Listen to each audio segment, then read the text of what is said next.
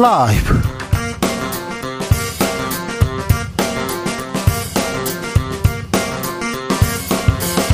2023년 1월 27일 금요일입니다. 안녕하십니까. 주진우입니다. 나경원 전 의원이 불출마 선언하면서 국민의힘 당권 김기현이냐 안철수냐 2파전으로 압축됐습니다. 그런데 나경원 전 의원 왜 그만두었을까요? 나 전 의원 가만히 있을까요? 과연 누구 손을 들어줄까요? 김성태 전 의원에게 물어볼게요. 난방비 급등. 아, 민심 들끓고 있습니다. 대통령실 긴급 브리핑 열었는데요. 취약계층 지원 강화하겠다 이렇게 얘기했는데 현실성 있을까요? 이번 지원으로 성남 민심 달랠 수 있을까요? 안진걸 민생경제연구소장에게 물어보겠습니다.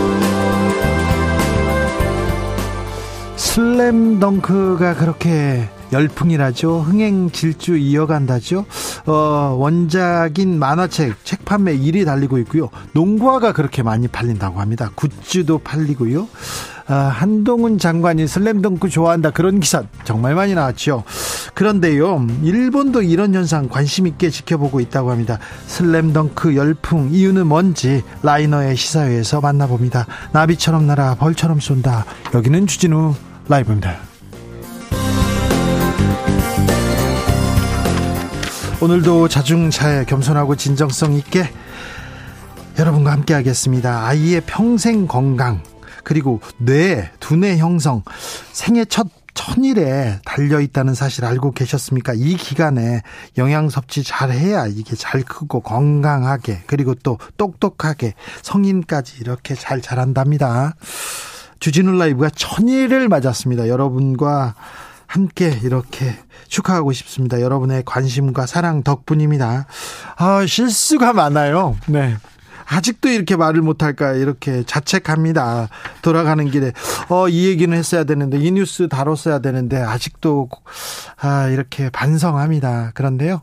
아무튼 더 열심히 하겠다는 얘기 어 여러분께 약속합니다. 2천일, 3천일, 만일까지 아, 계속 열심히 하겠습니다. 더 큰 격려 부탁드리겠습니다.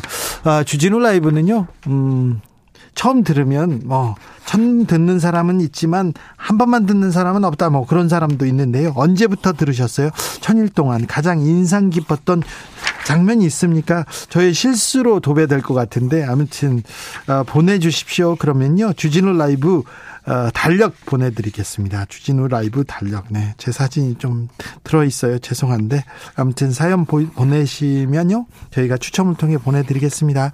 샵 9730 짧은 문자 50원, 긴 문자는 100원이고요. 콩으로 보내시면 무료입니다. 그럼 주진우 라이브 시작하겠습니다.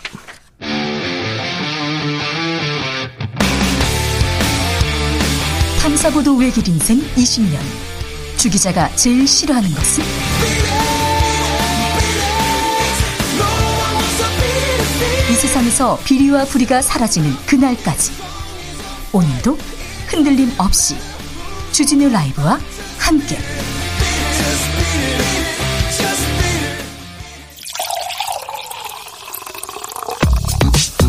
진짜 중요한 뉴스만 쭉 뽑아냈습니다. 주스 정상근 기자 어서 오세요. 안녕하십니까. 어떤 청취자분께서 애청자인데요. 천일이면 세 살인데 아직 말 못할 때 맞습니다. 얘기하는데 하나도 안 고맙습니다. 네. 저출산 고령화로 인해서 국민연금 고갈된다. 그 시점 더 당겨졌다. 이런 얘기 나오네요. 네, 국민연금이 현행 제도대로 유지될 경우 2041년부터 수지 적자가 발생해서 2055년엔 기금이 바닥난다라는 전망이 나왔습니다. 어, 기존에 예측된 고갈 시점이 2057년이었으니까 2년 앞당겨졌습니다. 아, 빠르군요. 네, 이에 따라 현행 제도대로라면 기금을 유지하기 위한 가입자들의 부담은 갈수록 커질 것으로 보입니다. 이 올해는 제도 부양비가 24%인데요. 2078년에는 143.8%까지 올라간다고 합니다. 자, 국민연금, 공무원연금 개혁과 관련된 논의 시작해야 될 것 같습니다. 그런데요. 아무튼 물가가 너무 오르고 있어요. 빵, 과자, 아이스크림 안 오르는 게 없습니다. 네, 설 연휴가 끝난 이후 식품업계의 가격 인상이 잇따르고 있습니다. 생수 시장의 절대 강자로 꼽히는 제주 삼다수에 이어서 이 메로나 등 인기 아이스크림을 만들고 있는 빙그레가 1년여 만에 가격 인상을 단행했고요. 1년 만에 메로나 또 올라요. 네, 여기에 오늘은 롯데 제과가 다음 달 1일부터 이 제품 가격을 순차적으로 인상한다라고 밝혔습니다. 빼빼로 오릅니다. 네, 이 빼빼로와 꼬깔콘이 1,500원에서 1,700원으로 인상이 됩니다. 아유, 50원만 올라둬야지 막 200원씩, 300원씩 막 오릅니까? 네, 가나 초콜릿은 1,000원에서 1,200원으로 20%가 올라갑니다. 어, 인기가 많은 아이스크림인 월드콘이나 설레임 등은 1,000원에서 1,200원으로 올라가고요. 이 나뚜루 파인트 제품 10종은 12,900원에서 14,900원으로 올라갑니다. 안 오르는 게 없습니다. 자, 민생 얘기, 경제 얘기는 안진걸 소장과 잠시 후에 짚어봅니다. 조희연 서울시 교육감 유죄 판결을 받았네요. 네, 해직된 교사를 교육청에 특별 채용한 것이 부당하다라는 이유로 재판에 넘겨진 조희연 서울시 교육감이 1심에서 징역 1년 6개월의 집행유예 2년을 선고받았습니다. 보수 교육감들도 이건 너무한 것 같다. 이건 잘못된 게 아니에요. 단원서를 냈는데 소용이 없었네요. 네, 조희영 교육감은 2018년 10월에서 12월 이 전국 교직원 노동조합 출신 해직 교사 5명을 채용했는데요. 이 검찰은 조희영 교육감이 이들의 채용을 내정한 채 특별 채용을 진행하도록 업무 담당자에게 지시를 했고 어, 이에 부교육감 등이 공개 경쟁 원칙에 어긋난다고 반대했지만 이 채용을 강행했다라고 주장했습니다. 윤석열 대통령 오늘은 통일부로부터 업무 보고 받았습니다. 네, 윤석열 대통령은 통일부 업무보고 자리에서 북한 인권 상황을 우리 국민과 국제사회에 정확하게 알리는 것이 중요하다라면서 나아가 북한 주민들도 이 가능한 실상을 정확하게 고려할 수 있도록 통일부가 역할을 해야 한다라고 밝혔습니다. 지금 통일을 얘기하면서 북한 인권, 북한의 아픈 구석을 이렇게 찌르는 게 이게 통일의 보탬이 될지는 모르겠으나 이런 얘기를 하셨어요. 음, 행정안전부 업무 보고도 있었죠? 네, 오늘 이상민 행정안전부 장관은 업무 보고를 통해 국가안전 시스템 종합 대책을 윤석열 대통령에게 보고했습니다. 이태원 참사에 따른 후속 조치인데요.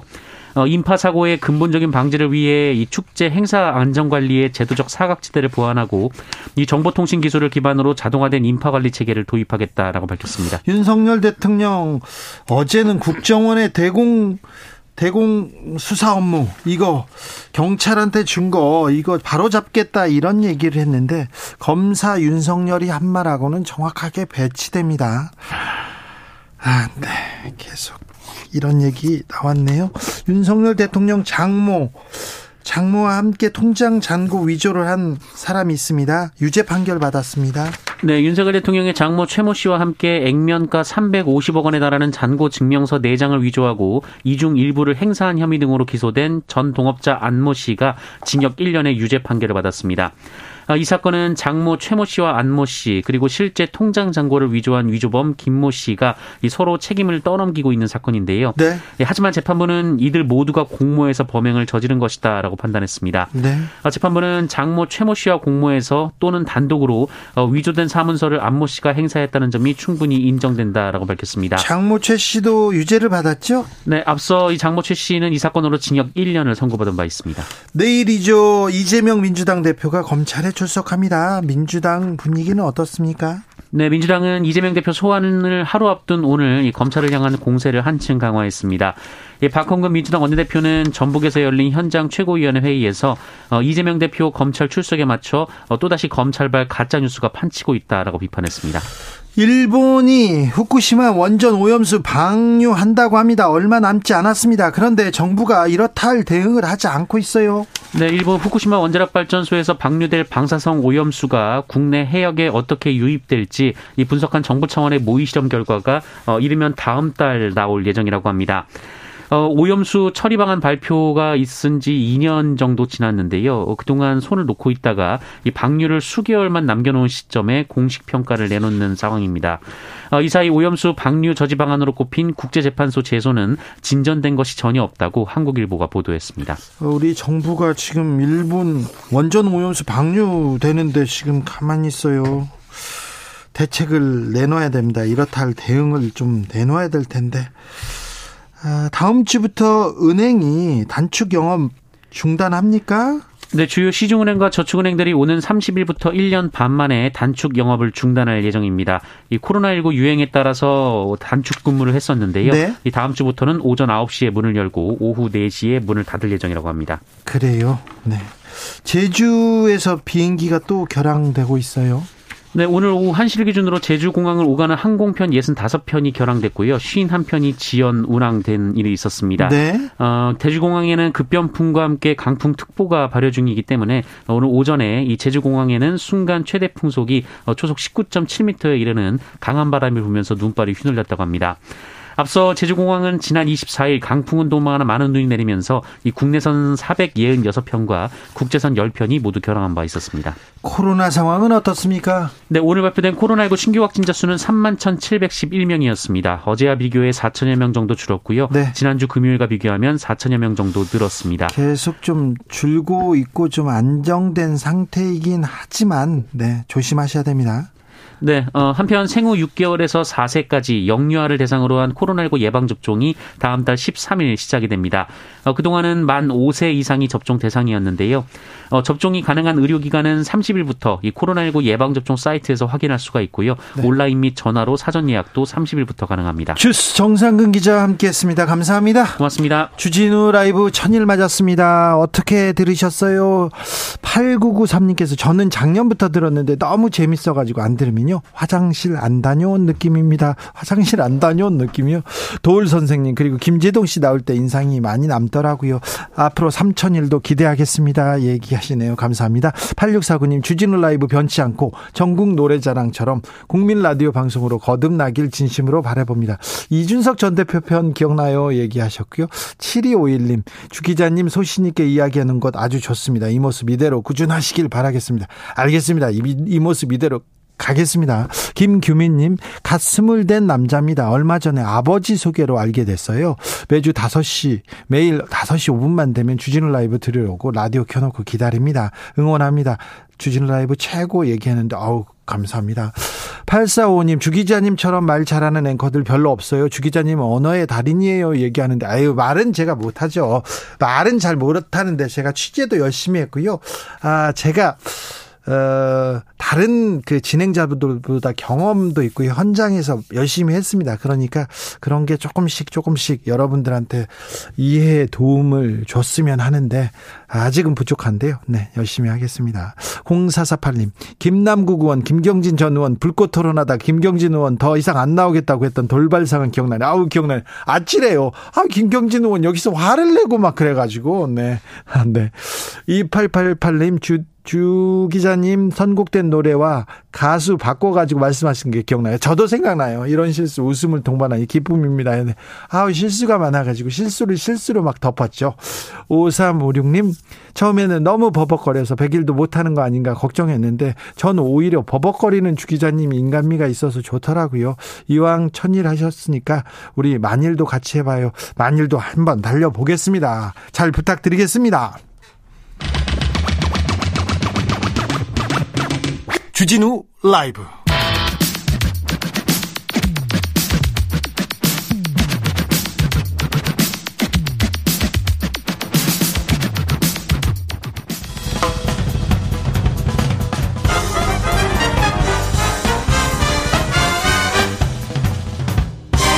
훅 인터뷰. 모두를 위한 모두를 향한 모두의 궁금증 훅 인터뷰 난방비 너무 많이 나와요. 아우성이 여기저기에서 나옵니다. 대통령실에서 긴급 브리핑 열고 지원 방안 내놨는데 이 지원 방안으로 성남 민심 달랠 수 있을까요? 자, 민생에 관해서는 이분한테 물어야 됩니다. 안진걸 민생경제연구소장 모셨습니다. 안녕하세요. 네. 정말 숨 막히는 요즘입니다. 그러니까요. 명절 민심에 네. 뭐 정치 이슈가 많이 올라갈 거라고 많은 사람들이 이야기했는데 전부 다 가스비, 전기비 이야기를 제일 먼저 하더라고요. 그러더라고요. 네, 그다음에 물가 이야기. 네. 그나마 그 지난 정부에서 그 명절 고속 통행료 면제 시켜놨잖아요. 제가요. 네. 그리고 올해 3월달에 대학 입학금이 완전히 폐지됐습니다. 아 그래요? 예, 그러니까 이렇게 기쁜 소식이 있습니다. 네. 그러니까 그런데 그것은 어 너무 작게 느껴지고 예. 가스비가 뭐 집집마다 뭐 2, 30만 원씩 더 나온 경우가 많기 때문에 어느 수준 네. 어느 정도나 많이 나왔어요? 한 38% 39% 도매 요금이 올라간 거거든요. 아, 그래요? 가스요금이요. 근데 이제 체감하는 국민들 입장에서는 그보다 더 많이 올랐다고 느껴집니다. 저만 해도 한 두 배 올랐던데 우리 집도요. 두 배나요? 예. 그러니까 왜 근데 그러면 실제 많은 분들이 지금 지금 국민들 사이에서 뭐가 유행하고 있냐면요. 인증샷을 올리세요. 그러니까요. 그 영수증 예. 많이 올라오더라고요. 관리비가 뭐 50만 원, 100만 원 가까이 치솟았다. 근데 그 안에서 보니까 어, 광열비가 예. 어, 가스 전기비가 뭐 3, 40만 원, 4, 50만 원 그렇게 됐다. 이게 이제 올라오잖아요. 비해서 뭐 몇 배가 올랐어요. 예. 그런 분들 너무 많이 그러니까 나왔어요. 그러니까 12월하고 비교하고 작년하고 비교를 하는 거예요. 네? 두세 배 올랐다는 얘기 나오냐면 작년 11월이 추웠습니다. 그래요. 그래서 그때 가스를 많이 쓰신 거예요. 그렇죠. 어쩔 수 없이 너무 추우니까. 네. 이건 생존권이잖아요. 예. 많이 쓴 게 문제라고 접근하면 답이 안 나오죠. 물론 우리가 조금씩 더 줄여나가긴 해야 되겠지만 사용을요. 그러니까 그게 한달 텀을 두고 1월 달에 이제 고지서가 마구 날라온 거죠. 올해 이번 달. 예. 그래서 어 사용 도매 요금이 40% 정도 오른 데다가 거기에다가 사용량이 늘어난 그리고 이제 나머지 물가까지 급등했고 전기 요금까지 올라간 거잖아요. 그렇죠. 그러니까 그게 체감으로 봤을 때는 40%가 아니라 네. 두배 내지 세 배까지로 느껴지는 겁니다. 아니 안 오른 네. 게 없어요. 그리고 뭐 버스, 지하철, 택시비 올랐는데 또 오른다고 네. 하죠. 과자값 오르죠. 아이스크림값 오르죠. 그리고 이제 밤에 이제 택시를 타면 이제 할증이 이미 시간이 앞당겨져 갖고 5천에서 만 원이 더 나온단 말입니다. 근데 또 기본요금 또 올라가요. 앞으로 이제 모든 게 또 올라가요. 예. 그러니까 근데 임금은 지금 기업하는 분들한테도 우리 이제 애청자들께서도 글 올려주시면 노동자 노동자들도 임금이 안 올랐다 얘기하실 거고 기업인들은 올해가 사상 최악의 경제 전망이기 때문에 임금을 많이 못 올린다라고 양해를 많이 구한 기업들이 많아요. 노조가 네. 있든 없든 간에. 네. 그러니까 그래서 실제 임금은 거의 안 오른다고 보시면 됩니다. 물가 오르고 네. 임금 안 오르면 지금 그러면 소득이 줄은 거죠. 네. 그러니까 작년에 물가가 평균 5% 이상 올랐잖아요. 네. 근데 임금이 그대로라면 실제 임금은 지금 5%가 넘게 삭감이 된 겁니다. 네. 그 상태에서 지금 난방비가 급등했기 때문에 이 민심은 그러니까 가스비가 폭등했는데 거기에다가 그런 민심은 폭동을 일으킬 정도로 흉흉하다. 민심은 흉흉합니까? 네. 다만 우리는 어 서양에서 이제 선진국에서 시위할 때 보면 폭력 시를 많이 하잖아요. 근데 우리 대한민국 국민은 매우 착하고 착하죠. 또 제가 집회를 해도 평화 집회만 한지 어, 수십 년이 됐습니다. 예. 그래서 아마 집회나 시위로 이런 분노가 굉장히 크게 분출될 거다 이렇게 보고 있습니다. 자, 아우성 커지자 대통령실에서 긴급 브리핑 열었습니다. 그래서 여러 지원 방안 발표했는데 어떻습니까? 성남 민심 잠재울 수 있겠습니까? 아 이게 정말 너무 안타까운 게요. 대책을 내놓은 건 다행입니다. 네. 그리고 저소득층에 도움이 되겠죠. 근데 이제 발표된 거 그대로 제가 117만 가구한테 어 에너지 바우처라는 게 있습니다. 네. 근데 이 에너지 바우처도 문제가 있는 게 일단 이건 짚어야 되는데 그동안 40만 가구가 누락이 됐어요. 네. 제대로 홍보를 안 한 거죠. 네. 신청하지 않으면 안 줘버리는 거예요. 아 이게 네. 저는 그러니까 하나요. 저는 이것은 이미 네. 에너지 바우처 정보가 등록이 되어 있잖아요. 예. 어 일종의 기초생활 수권자들이거든요. 예. 그러니까 그분들에게는 의무적으로 감면해 주면 되죠. 네. 그걸 신청하면 감면해 주다 보니까 40만 가구가 누락이 된 겁니다. 네. 요거 짚어줘야 되고.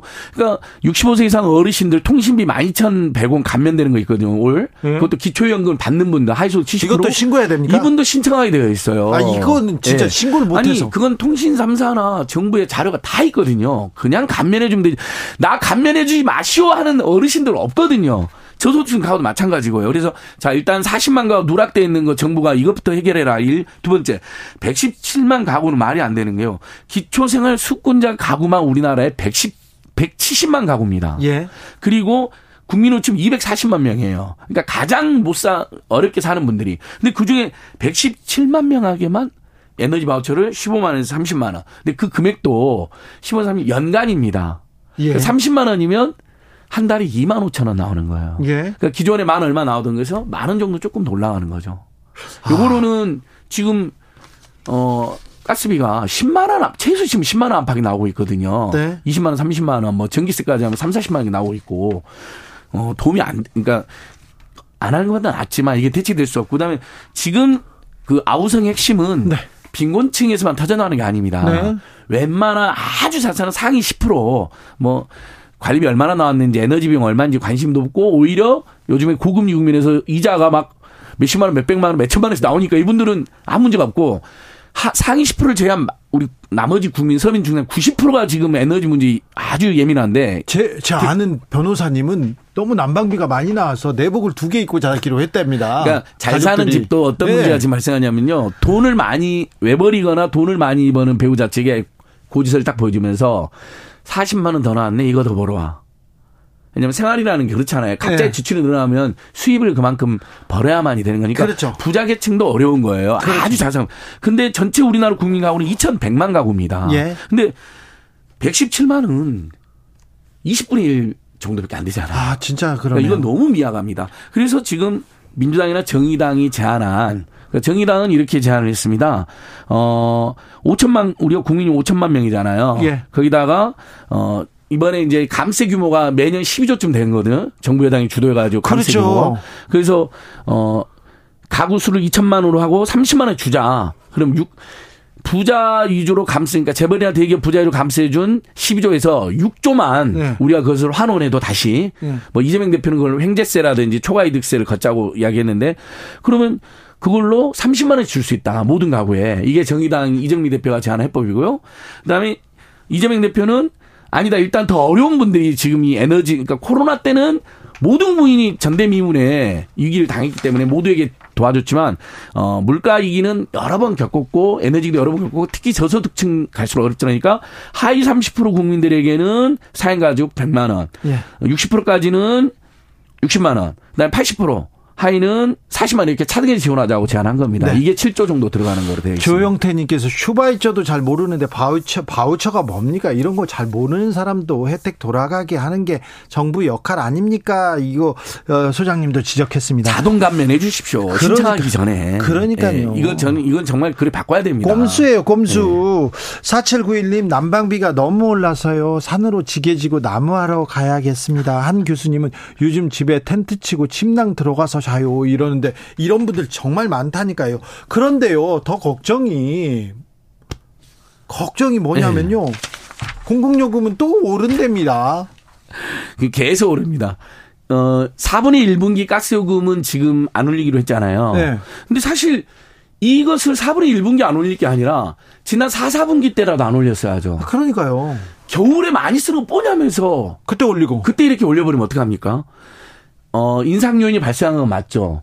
지난 정부 탓은 말이 안 됩니다. 최근에 환율이 급등하고 예. 러시아 우크라이나 전쟁 때문에 가격이 급등한 거거든요. 그걸 지난 정부 탓하면 어떡합니까? 이건 국민들에게 설득력 없습니다. 저는 정부 여당 관계자들에게 그렇게 이야기하면 욕 더 듣는다. 아니, 그런데 예. 문정부의 탈원전 정책 기조 때문이다. 아니, 이렇게. 그것도 fact check가 예. 이미 공영 언론이나 보수적인 언론에서 fact check가 많이 됐습니다. 예. 어, 문재인 정부에서 온전 개수라든지 발전 비중 늘어났잖아요. 그렇죠. 나중에 장기적으로 감 온전을 감한 감 온전하겠다는 거지. 그 정부 내에서 그리고 이것은 가스잖아요. 지금 전기하고 상관이 없잖아요. 네. 그러니까 그 탓도 통하지는 않습니다. 그리고 지금 집권 2년 차잖아요. 네. 그리고 곧 있으면 당선 1년입니다. 3월이면. 네. 근데 언제 그 지난 정부 탓을 할 거예요. 그런데 네. 한전의 적자가 이렇게 많이 쌓여 있는데 쌓여 있어서 쌓여 있어서 문정부 때 안 올렸기 때문에 지금 현실화하는 게 맞다. 지금 올리는 것이 현실화다 이렇게 얘기하는 거에는 어떻게 해요? 자, 그러니까 겨- 우리나라가 공공요금이 다른 나라에 좀 저렴한 건 사실입니다. 그렇죠. 그리고 다른 나라도 많이 오른 것도 사실입니다. 예. 근데 다른 나라 많이 올렸지만 그만큼 인플레 지원금이라든지 대중교통 지원비라든지 이런 걸 엄청나게 줍니다. 독일 같은 경우는 세 달 동안 12,000원만 내면 모든 대중교통을 무료로 이용할 수 있는 패스를 줬잖아요. 아, 그래요? 그래서 물가도 어 고물가 위기도 겨- 저기 극복하게 하고 기름도 덜 쓰게 만들고 대중교통 이용하니까 네. 그런 정책들이 지금 유럽에서도 행제세를 걷어가지고 서민 중산층들의 에너지 비용을 지, 지원하고 있습니다. 경제 위기 때 서민들 이런 지원책이 나와야죠. 그러니까 자 올해 어느 정도로 지금 이- 그 위험하냐면요. 지금 경제 성장 1.6%로 전망되는데 이것도 다, 달성하지 못할 수 있습니다. 벌써 또 무역 적자 기록했잖아요. 거기에다가 어 러시아 우크라이나 전쟁이 아직도 안 끝났어요. 계속되고 있어요. 근데 그러면 수출로 돌파를 해야 되는데 지금 무역 수지가 적자고 윤석열 대통령은 수출에 찬물을 끼얹는 전쟁이라든지 이런 남북 관계 위기를 조장한 발언을 많이 해요. 그런 상황에서 내수 말고는 돌파구가 없겠죠. 예. 근데 내수는 어떻게 활성화됩니까? 서민 중산층에 돈이 있어야 돼요. 네. 미국 미국이 대공황 극복할 때 루즈벨트 대통령이 노동자 서민 중산층에게 소득을 늘려주는 여러 가지 정책을 펼쳤던 것처럼. 네. 근데 지금 그런 정책은 안 나오고 오히려 어 재벌 대기업이나 부동산 부자 감세를 많이 해주는 것으로 초점이 맞춰졌단 말이죠. 예. 근데 여기 물가가 5% 6% 체감 물가는 10% 20% 근데 공공연 계속 급등해. 그럼 국민들이 돈을 쓸까 안 쓸까요? 못 쓰죠. 돈을 없어서도 못 쓰지만 있는 사람들도 경제가 그렇죠. 위험하니까 안 써버리게 돼요. 그럼 네. 극심한 내수 침체에 빠지게 됩니다. 예. 그러면 인플레이션이 문제가 아니라 이제 스태그플레이션으로 진입하는 거예요. 대한민국이. 아니 근데 공공요금 이럴 때 지금 공공요금을 올리면 가난한 사람들 취약계층은 굉장히 부담이 되잖아요. 그래서 저희들 그게 아쉬운 겁니다. 작년에 어 가스도 네 번, 전기도 세 번씩 올렸잖아요. 네. 근데 예를 들면 겨울 앞두고는 한 번 쉬고 예. 그래서 좀 충격을 덜하게 만들고 그다음에 작년에 예산 논의할 때 에너지 바우처 같은 거 막 깎고 그랬는데 오히려 저소득층뿐만 아니라 서민 계층한테까지 에너지 지원금을 좀 늘려놓고 그리고 올렸다면 이 충격이 덜하겠죠. 네. 그래서 지금 이재명 대표나 이정미 대표가 제안한 내용이 설득력 일부 가진 겁니다. 그 규모나 대상은 논의를 해야 되고 논란이 있겠지만 어 집집마다 일면 지금 1월 달에 벌써 2, 30만 원이 더 나왔다. 네. 몇, 두세 배가 더 나왔다. 이런 분들이 굉장히 많아.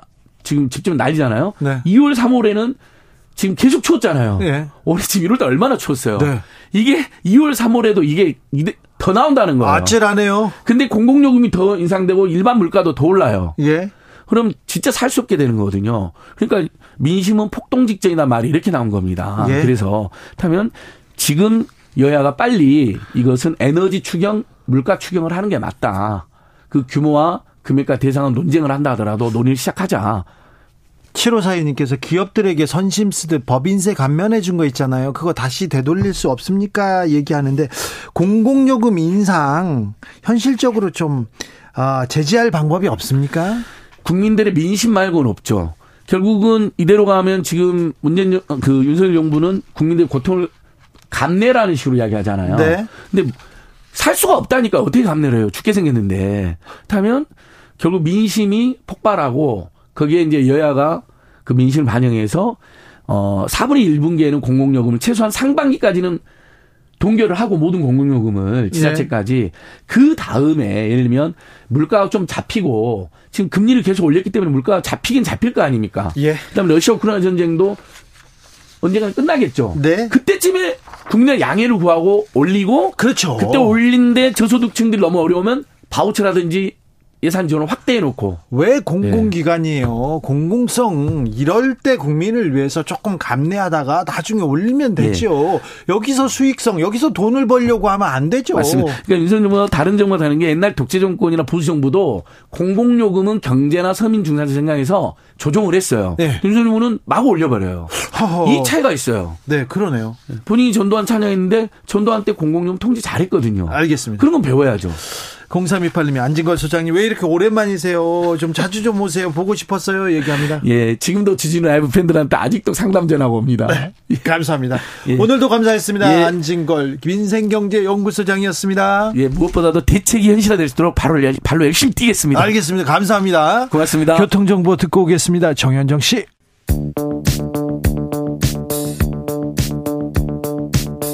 대한민국 정치의 새로운 100년을 준비한다. 21세기형 국회 싱크탱크 여의도 정치연구소. 정치권에 보냅니다. 고급진 정치 컨설팅 오늘도 뜨겁게 분석해 봅니다. 이재정 더불어민주당 의원 어서 오세요. 네, 안녕하세요. 명절 잘 보내셨죠? 김용남 국민의힘 전 의원 오셨습니다. 네, 안녕하세요. 김용남입니다. 자, 명절 잘 보내셨습니까? 명절 어떻게 보내셨어요? 가서 인사하고 그랬죠. 뭐 세배하고 네. 지역구에 가서.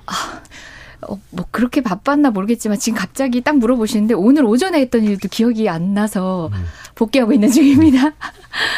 그런데 가서. 가서 어떤 얘기 가장 많이 들으셨어요?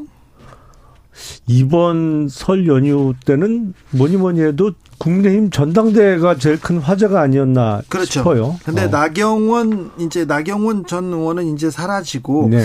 이제 김기현 안철수 두 분 간에 이렇게 거의 구도가 그렇게 짜여지죠. 물론 그렇죠. 다른 후보들도 있습니다. 지금 네. 윤상현 의원이나 조경태 의원도 있고 황교안 후보도 예, 있고요. 황교안 강신업 전 대표도 있습니다. 네.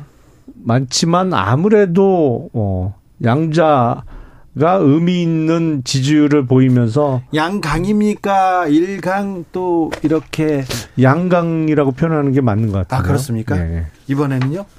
그렇죠. 근데 차이점이 많이 있는 것 같아요. 그래요? 두 캠프가 예. 역시 소위 얘기하는 조직력이라는 측면에서는 김기현 의원 캠프가 훨씬 세고 그렇죠. 어 근데 이게 우여곡절이 좀 많, 많았잖아요. 네. 이제 누가 누가 출마하느냐. 네. 뭐 어, 유승민 전 의원이나 나경원 전 의원 이런 우여곡절을 겪으면서 안철수 의원 쪽의 지지율이 상당히 올라와 있는 것 도 맞는 것 같고. 예. 어, 그러니까 지금은 완전히 무슨 한쪽으로 기울어졌다 이렇게 판단하기는 좀 어려운 것 같습니다. 네. 네, 저는 뭐 명절 밥상 그리고 명절에 만난 분들이 제일 많이 얘기하던 게 난방비긴 한데 네. 이- 어쨌든 지금 여당 전당대 얘기부터 먼저 하시니까 그 예. 문제 뒤로 미루더라도 오늘 조금 전 제가 지역에서 이제 주민들과 또 행사를 하고 왔는데 거기서도 또 난방비 얘기를 또 들었었거든요. 네. 그 얘기를 오늘 또 심도 깊게 나올 수 있는 네. 시간이 따로 있겠죠? 네, 예. 네, 난방비 얘기할게요. 지금껏 난방비 얘기했어요. 아우, 안진걸 소장이 난방비 얘기를 너무 이렇게 어. 달리셔가지고 저도 아유, 제가 지난 주에도 네. 거의 뭐 절반이 넘는 시간을 우리 네. 여당 전당대 얘기만 했던 것 같은데 네. 사실은 그 안에서 어느 후보의 악진 뭐 등등이 어.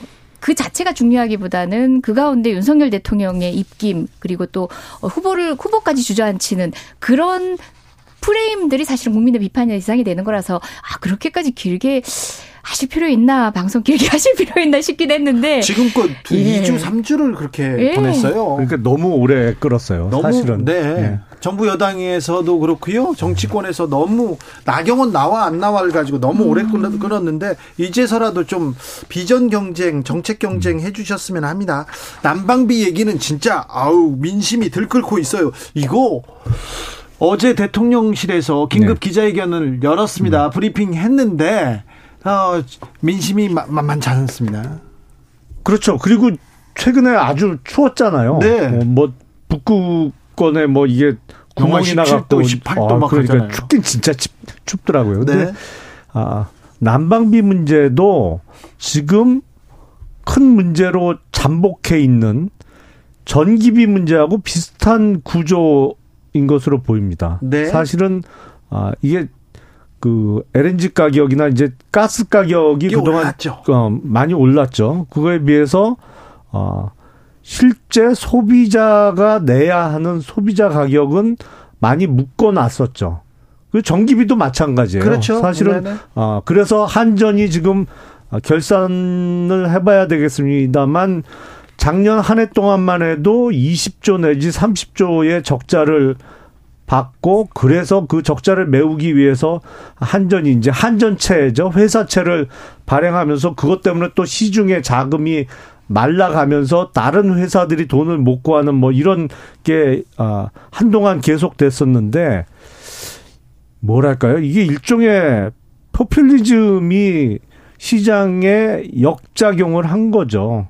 사실은 아 가격이 오르면 그걸 반영한 소비자 가격에 어느 정도는 맞춰서 올라가 줬어야 되는데 그걸 계속 누르고 있다 보니까 이게 한꺼번에 추운 날씨와 오른 가스 가격이 반영되다 보니까 문제는 여기서 끝나지 않을 거라는 게 더 큰 문제죠. 포퓰리즘이라고요. 네. 사실 에너지 정책에 대한 뭐 우리 의원님의 염려나 기본적인 우리 사회의 주저함에 대한 지적이라면 일부는 동의할 수 있는 부분이 있지만 지금 정부에서 이제 정책을 발표하면서도 약간 국민이 각자 도생해야지라는 느낌이 추운 겨울 나고 보자 굉장히 좀 어, 책임감 없는 듯한 느낌이 들고 심지어 여기서도 문모닝. 네. 이미 또 문봉 문모닝 느낌이 또 날 정도로 문정부의 얘기로 또 회귀시키더라고요. 그 부분은 아, 꼭 이 문제까지 이렇게 했어야 되나 싶고요. 사실 우리 더불어민주당에서 난방비 문제로 어 추석 민심이 어 계속 흐를 것이다. 난방비 문제가 추석 밥상에서 가장 핫하다라고 먼저 동을 띄우면서 여러 가지 정책들을 내놓을 때 대통령실에서 뒤늦게 좀 서두르신 것 같아요. 서두르셨는데 정작 따지고 보면은 그 에너지 바우처 같은 경우도요. 음, 20% 21% 정도를 이제 예산을 깎고 등등 했던 건 정부 여당이거든요. 등등 어, 특히 취약계층을 위한 여러 정책들을 발표하겠다라고 했는데 취약계층들을 위한 원래 존재했어야 되고 이미 가지고 있던 사회적 안전망의 시스템에 대해서는 그간 관심이 없다가 부랴부랴 좀 때우기 방식으로 좀 도입하는 느낌이 있어요. 제가 아까 낮에 어 민원인을 만났다고 하는데 이제 지역민들을 만났다고 했던 게 바로 지역 아동센터 어 특정 소득 이하의 우리 지역의 이제 어려운 환경의 아이들이 사실상 가정보다 훨씬 더 많이 가서 엎드려 공부도 하고 이런 곳이거든요. 어, 저희 지역의 한 공간은 심지어 아이들 모두가 같이 있는 단체방 외에는 작은 방들에는 발이 시려울 정도로 보일러 시설도 안 놓여져 있는 곳인데 지난달에 비해서 두 배가 올랐습니다. 80만 원이에요. 그렇게 사각지대 가운데서도 특히 사각지대로 얘기될 수 있는 그런 부분까지도 섬세하게 챙겨야 되고 사실은 지금에서 문제되는 것들이 아니라 그런 방식의 늘 존재하는 사각지대에 대해서는 일상적인 복지 시스템이 꼼꼼히 메워놨어야 되는 거거든요. 어쨌든 윤 정부의 이런 일성들이 어 야당이 먼저 제시한 정책에 대한 올라타기 좋습니다. 제대로 올라타시고 제대로 어 설계를 하시면 좋겠습니다. 김용남 의원님. 그 복지제도로 해결한다. 물론 취약계층에 대한 그 복지를 강화해야 되는 건 맞죠. 근데 아 지금 반드시 이게 그 취약계층만을 염두에 두고 어 생겨나는 문제는 아니잖아요. 네, 물론입니다. 물론 이제 취약계층에 대한 복지를 강화하는 거는 뭐 반대할 이유는 없는데 아, 전반적으로 에너지 제도와 관련해서 이게 사실상 전기, 가스 뭐 어, 등의 공공 요금에 대해서 우리나라가 사실상 가격 결정권을 정부가 쥐고 있는 게 그렇죠. 현실인데 네.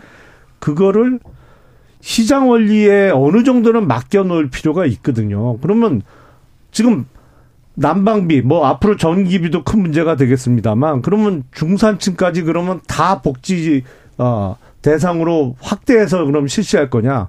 그거를 감당할 수 있는 예산은 안 되죠. 의원님 그런데 사실은. 코로나 시대에 좀 중산층 서민들 어려웠잖아요. 그래서 공공요금 눌러놓은 게 맞아요. 그런데 지금 어렵잖아요. 경제 위기도 온다고 하고 춥고요. 그래서 조금 더 눌러놨다 조금 있다가 이렇게 에, 올리거나 인상할 수도 있지 않습니까? 정책적으로 여기서 더 누른다고요? 그러면 한전 파산해야죠.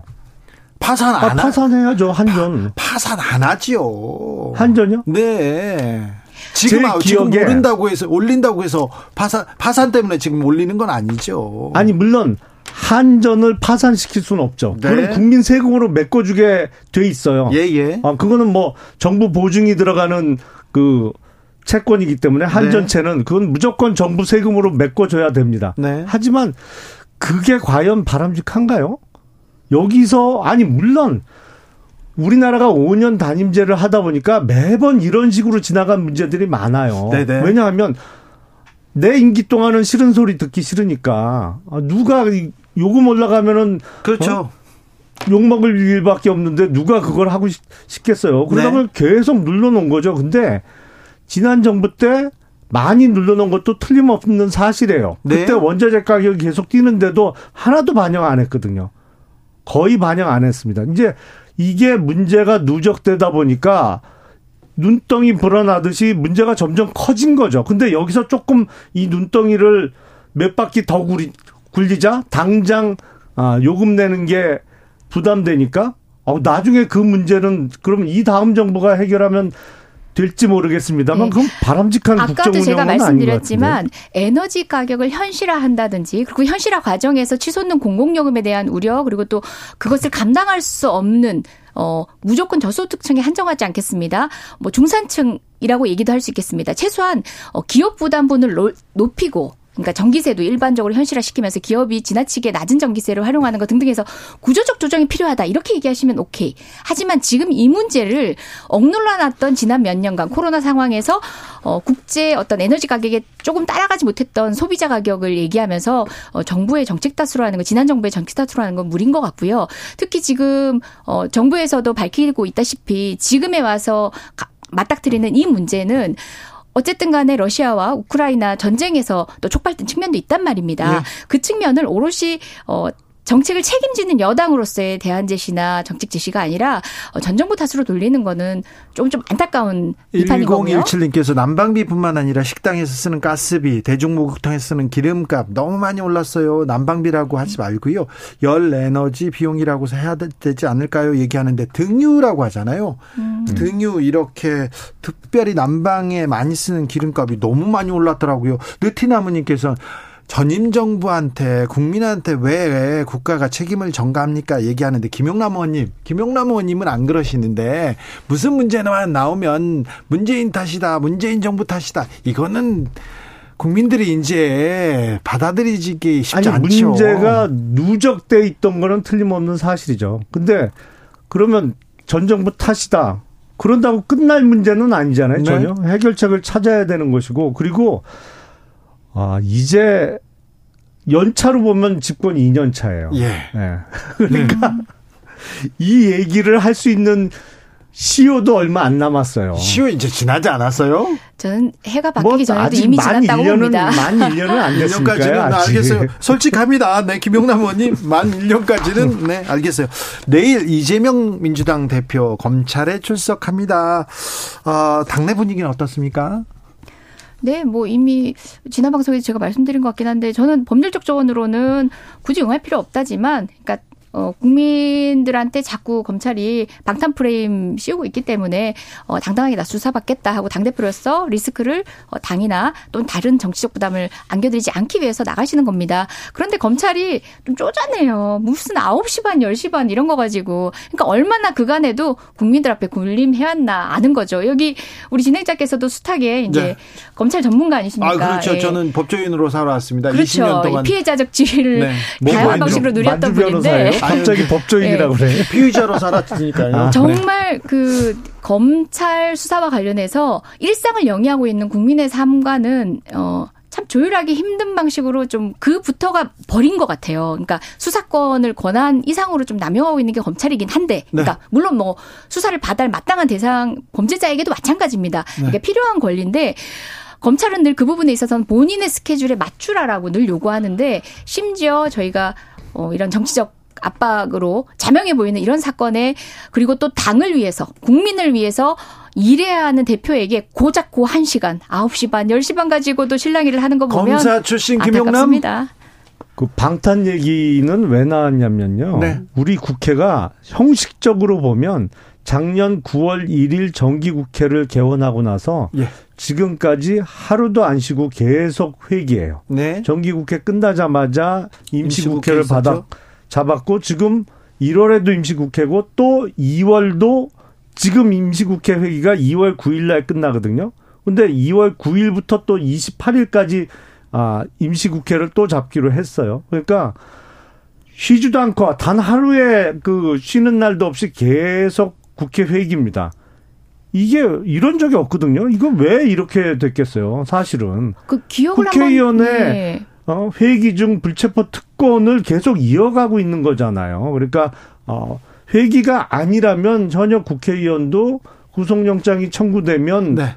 다른 절차가 필요 없죠. 하지만 회기 중에는 회기 열지 않는다고 해서 지금 뭐 체포하고 그러진 않을 것 같은데요. 아니, 물론 그렇죠. 근데 네. 어쨌든 아주 이례적으로 지금 벌써 몇 달째예요. 그러니까 9월 1일부터 해서 넉 달하고 1, 2 6개월 동안 하루도 안 쉬고 계속 근데 국회에서 일도 안 해요. 사실은 지금 본회의가 지금 어 1월 달에는 아직 한 번도 안 열렸죠. 1월 말에 한 번 열기로 해 놓고 네. 일도 안 하면서 회기만 계속 늘리고 있단 말이죠. 어, 그러다 보니까 네. 방탄국회라는 얘기를 들을 수밖에 없는 거고 그리고 보통 피의자 같으면 원래 검찰이 27일 출석 요구를 했잖아요. 네.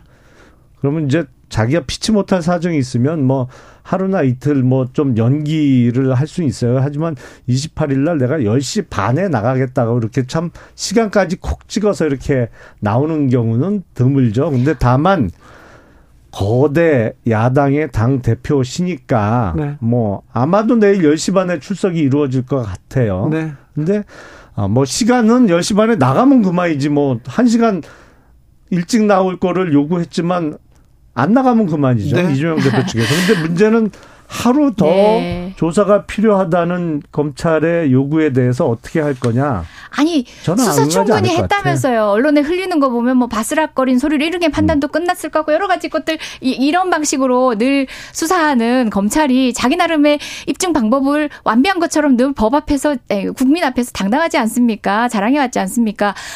피의자의 입이 아니라도 완비돼 있을 것 같아요. 근데 이틀의 출석이 필요하다, 하루의 출석이 필요하다. 그거 없으면 뭐 기소를 못 하고 어, 절대적인 절차인지도 의문이고요. 신경전을 벌이고 있어요. 네. 아, 그래요. 28일 30일이라고 먼저 언론을 통해 가지고 공표해 버린 건 검찰입니다. 27일, 조율의 예, 30일. 27일, 30일. 그러니까 조율의 여지를 안 주고 자꾸 언론을 상대로 해 가지고 정치만 하는 거죠.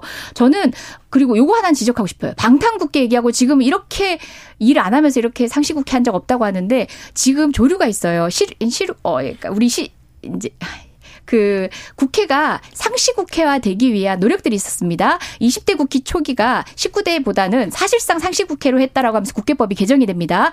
그 이외의 시간은 야당이 어떠냐면 지금 국민의힘은요. 국회가 열리는 시간이 아니면 상임위를 안 엽니다. 문제는 본회의가 아니라 상임위를 통해서 예산을 청원을 그리고 법안을 심사를 해야 되는데 국회가 안 열렸으니까 상임위 잡기가 그렇게 힘들어서 우리 여당 때도 오죽하면 제가 상대방 당 간사하고 협의를 해가지고 상시국회 하기 위한 상임위 날짜를 잡기도 했거든요.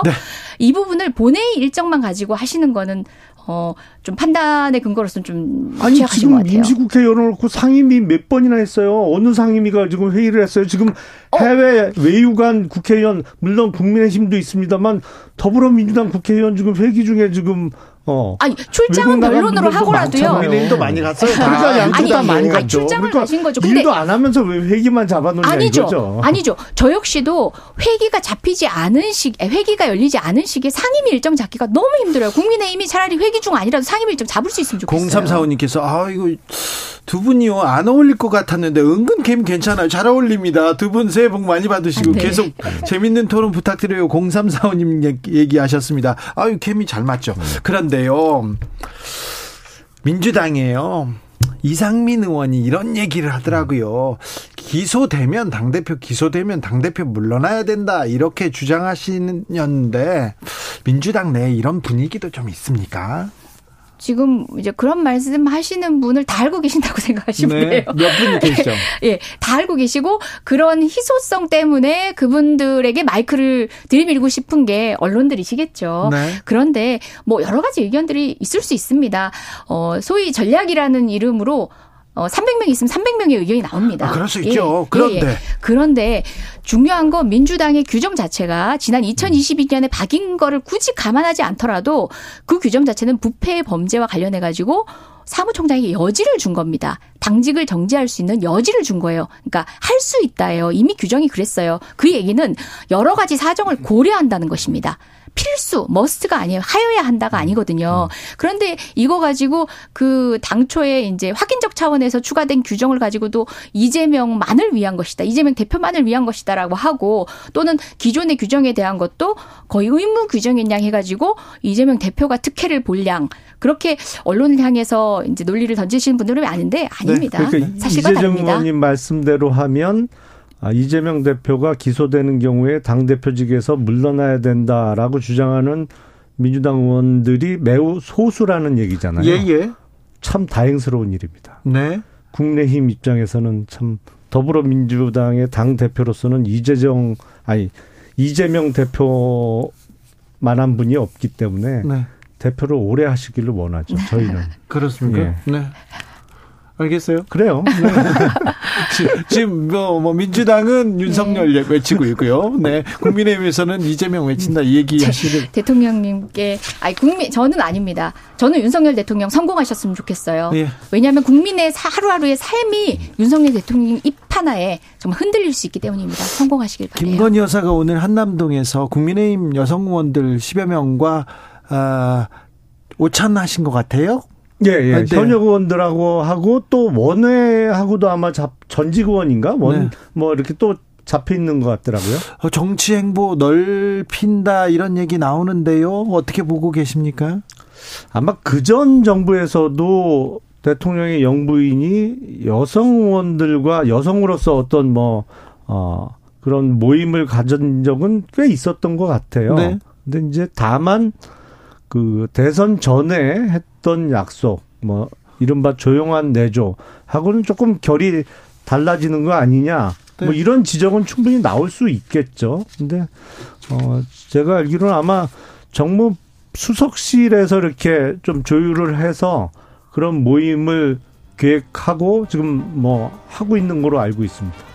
그 계속 뭐 말씀 이미 하셨지만 조용한 내조라고 공표하고 제2부속실을 없애면서 공적 통제를 받지 않는 방식으로 하시면서 그런 것 치고는 오히려 이전의 영부인들보다 굉장히 공식 행사나 이런 부분에 있어서 대통령 버금갈 만큼 심지어 해외에 나가서는 상당히 많은 네. 이제 단독 행사를 하고 계시거 단독 행사를 하시거든요. 여기까지 할까요? 예. 이재정, 김용남, 김용남, 아, 이재정 두분 그런가요? 아쉽네요. 감사합니다. 네.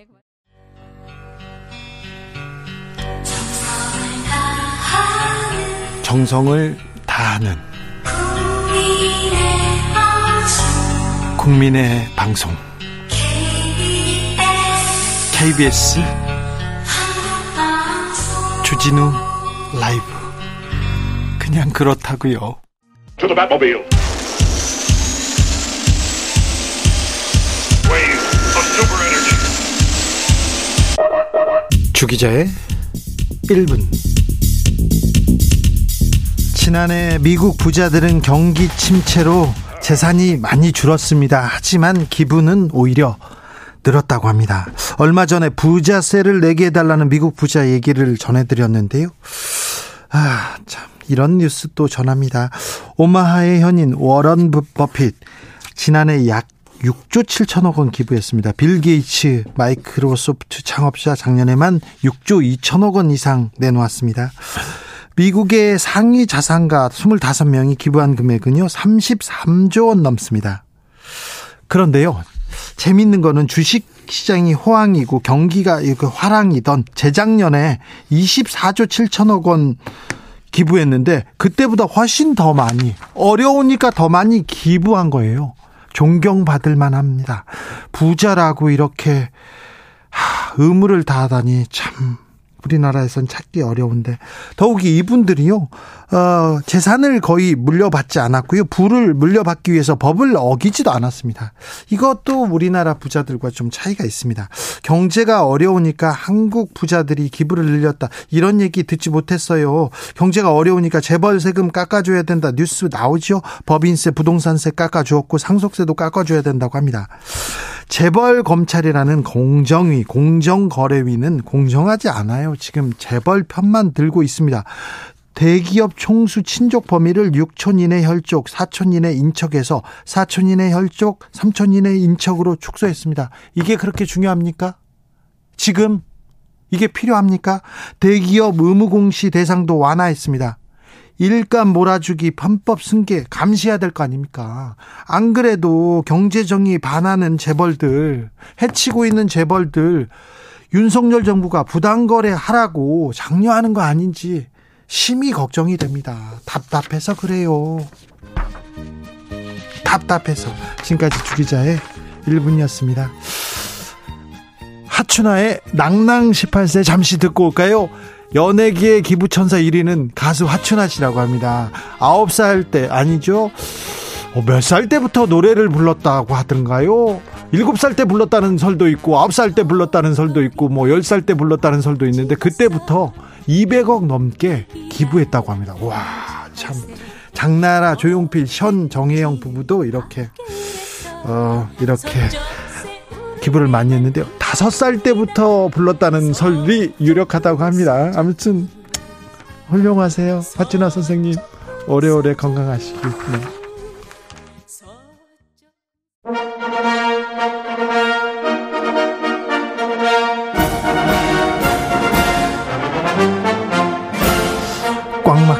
정치의 맥과 혀를 시원하게 뚫어드립니다. 돌아왔습니다. 김성태. 그가 정치를 확 풀어줄 수 있을까요? 정치의 맛.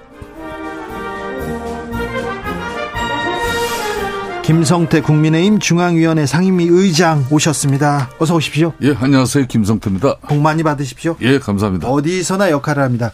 하춘아 선생님께서 몇 살, 어, 저희 대본에 잘못 적혀가지고 열 몇 살에 이렇게 볼- 노래 불렀다고 했는데 김성태 의원님께서 다섯 살 때부터 노래 불렀다고 바로 아, 접- 하춘아 선생이 19살 때는 이미 히트곡이 수십 곡 나왔을 때죠. 아, 그렇습니까? 네. 알겠습니다. 제가 아무래도 뭐 이 네. 정도 돼야 네, 알겠어요. 모르는 게 없어요. 있는 거예요. 네, 아랍 전문가에다가 경제 전문가, 노조 전문가에 그리고 정치 전문가입니다.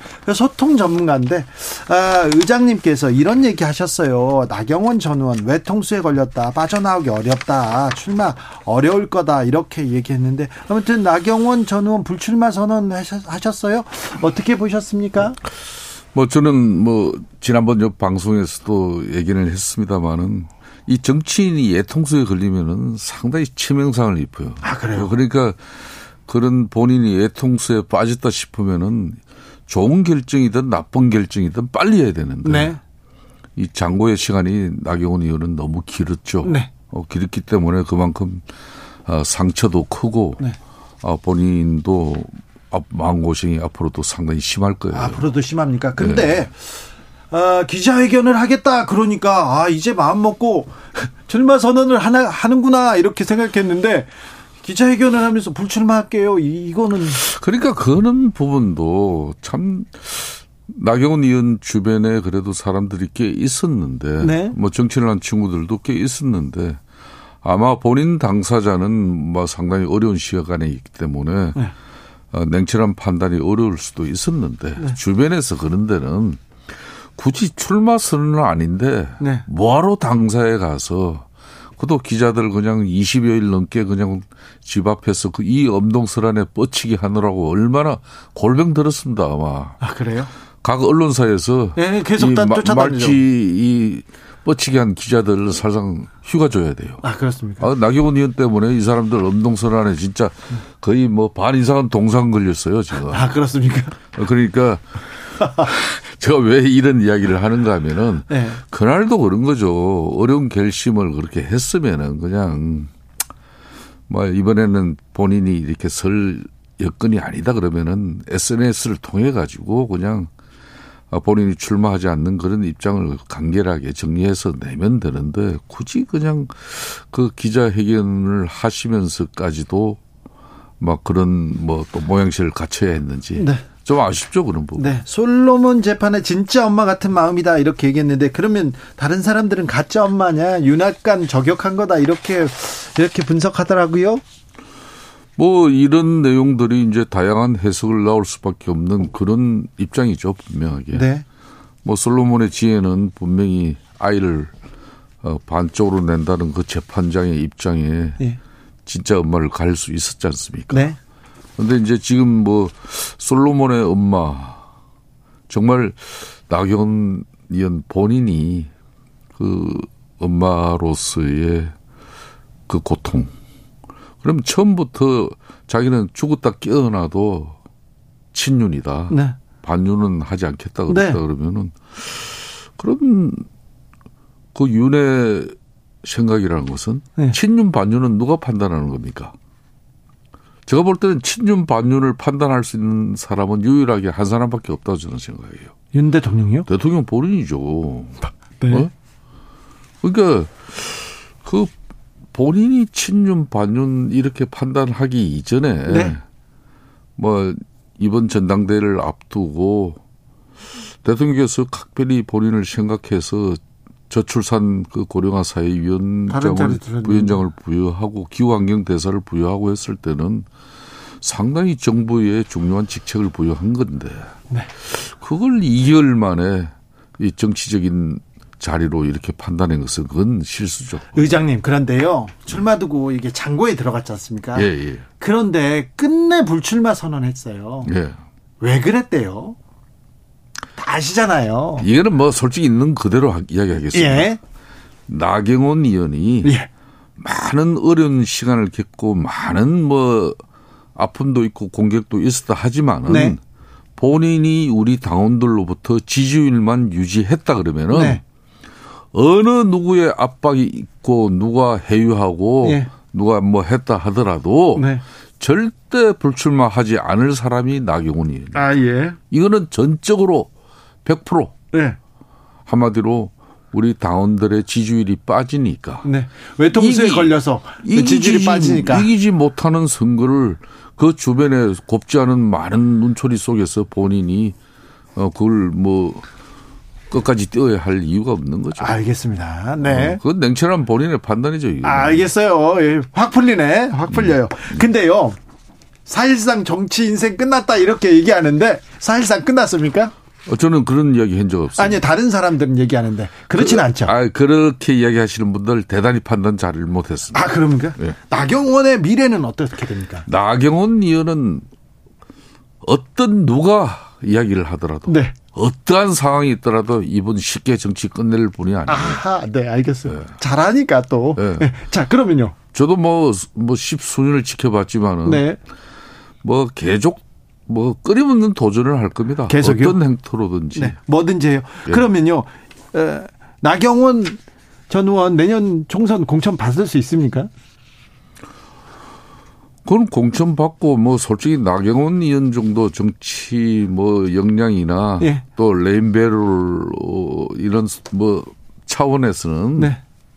뭐, 공천을 받냐, 못 받냐의 문제가 아니죠. 아 그렇습니까? 때로는 공천을 못 받더라도. 네.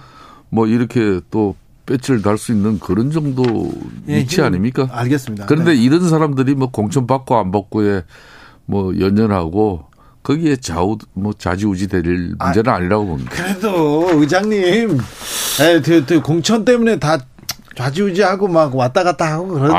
아니 나경원 의원도 뭐 서울의 동작 지역구인데 예? 영남권 지역도 아니고 예. 뭐 다른 당상 지역도 아닌데 공천 때문에 뭐 그렇게 긴 자고 우면을 했다? 그런 납득이 안 가죠. 이번 당권 경쟁에 예. 나경원 전 의원 나서서 누구 손은 잡아주겠죠?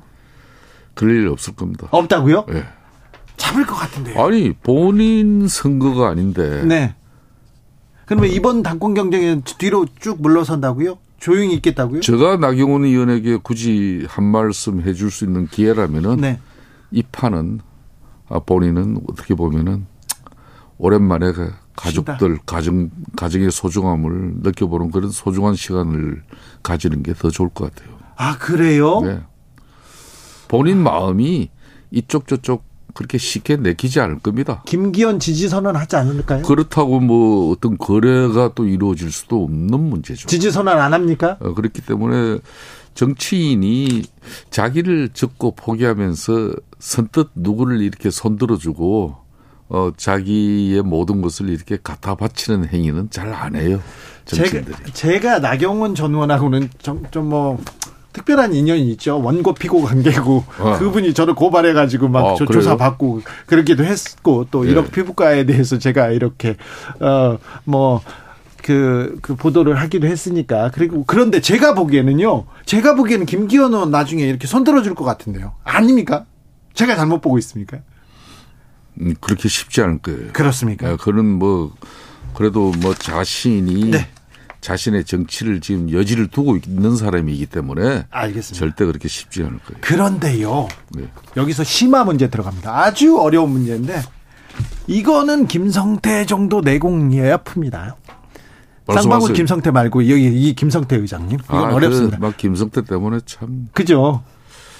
골병듭니다. 요즘. 김성태가 돌아왔는데 자꾸 쌍방울 김성태 나와가지고 아니 지금 기업은행의 또새 은행 회장도 네. 행장도 동맹인 김성태 알겠습니다. 행장이 됐어요. 예. 그분도 뭐별 재미 못 볼 거예요. 자 홍준표 시장은 왜 그렇게 나경원 전 의원을 거칠게 이렇게 과격하게 이렇게 저격합니까? 오늘도 fast track 사태 무책임하다 하면서 또 나경원 전 의원을 저격했더라고요. 왜 네. 그렇습니까?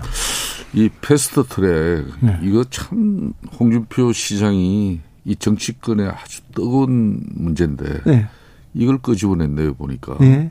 지금 현재 이 패스트 트랙 사건은 네.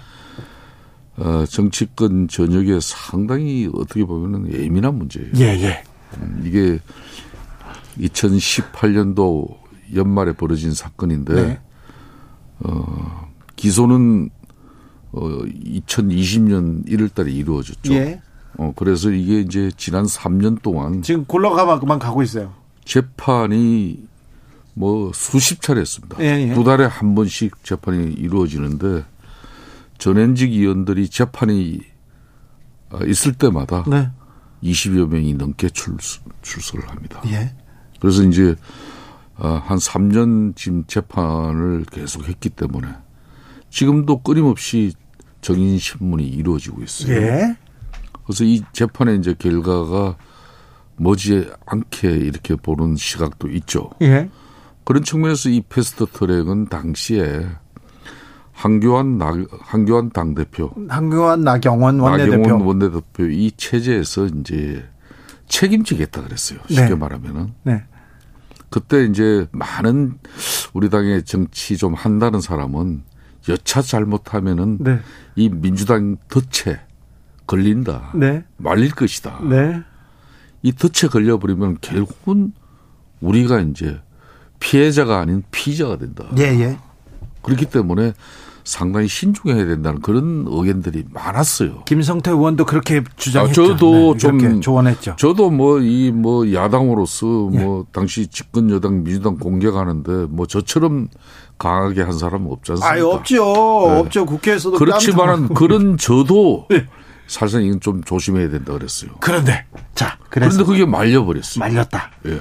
말려서 결론은 전현직 의원들이 지금 한 20여 명이 여기에 지금 걸려 있죠. 네. 어, 그래서 이 결과가 지금 현재 법정에서는 계속 정인 신문은 이루어지지만은 네.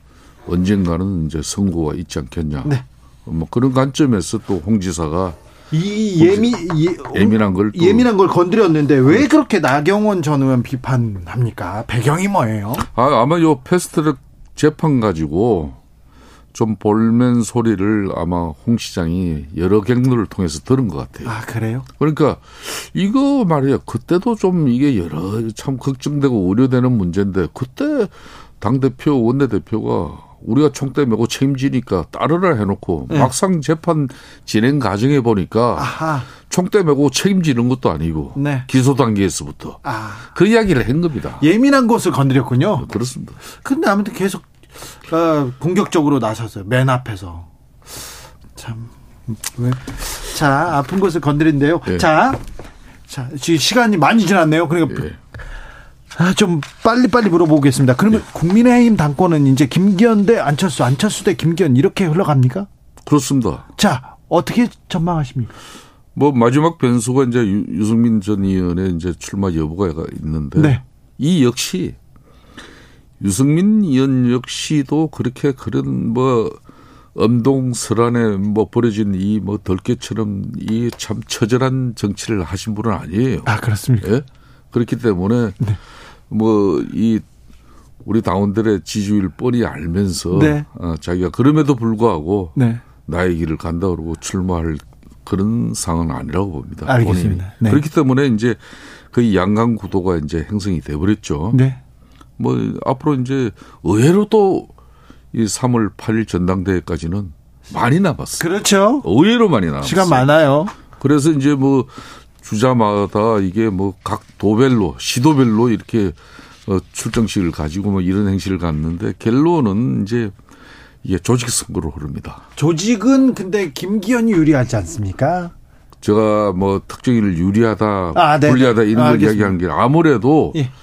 안철수 의원의 가장 핸디캡은 우리 당의 기반이 취약하다는 거죠. 그렇죠. 조직력 좀 어, 떨어지죠. 우리 당에서 이렇게 당선돼서 배지를 단 적이 있는 것도 아니고, 예?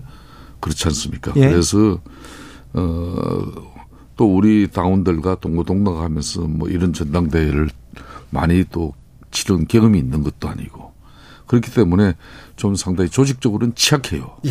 그런 취약점을 극복하는 길은 국민 여론과 또 쉽게 말하면 어, 바람몰인데 이게 지금 시간이 너무 많이 남아가지고 바람몰이가 일어날 건지 안 그러면 조직 선거에 본인도 말려버리면은 좀 어려운 선거가 될 수 있는 거죠. 알겠습니다.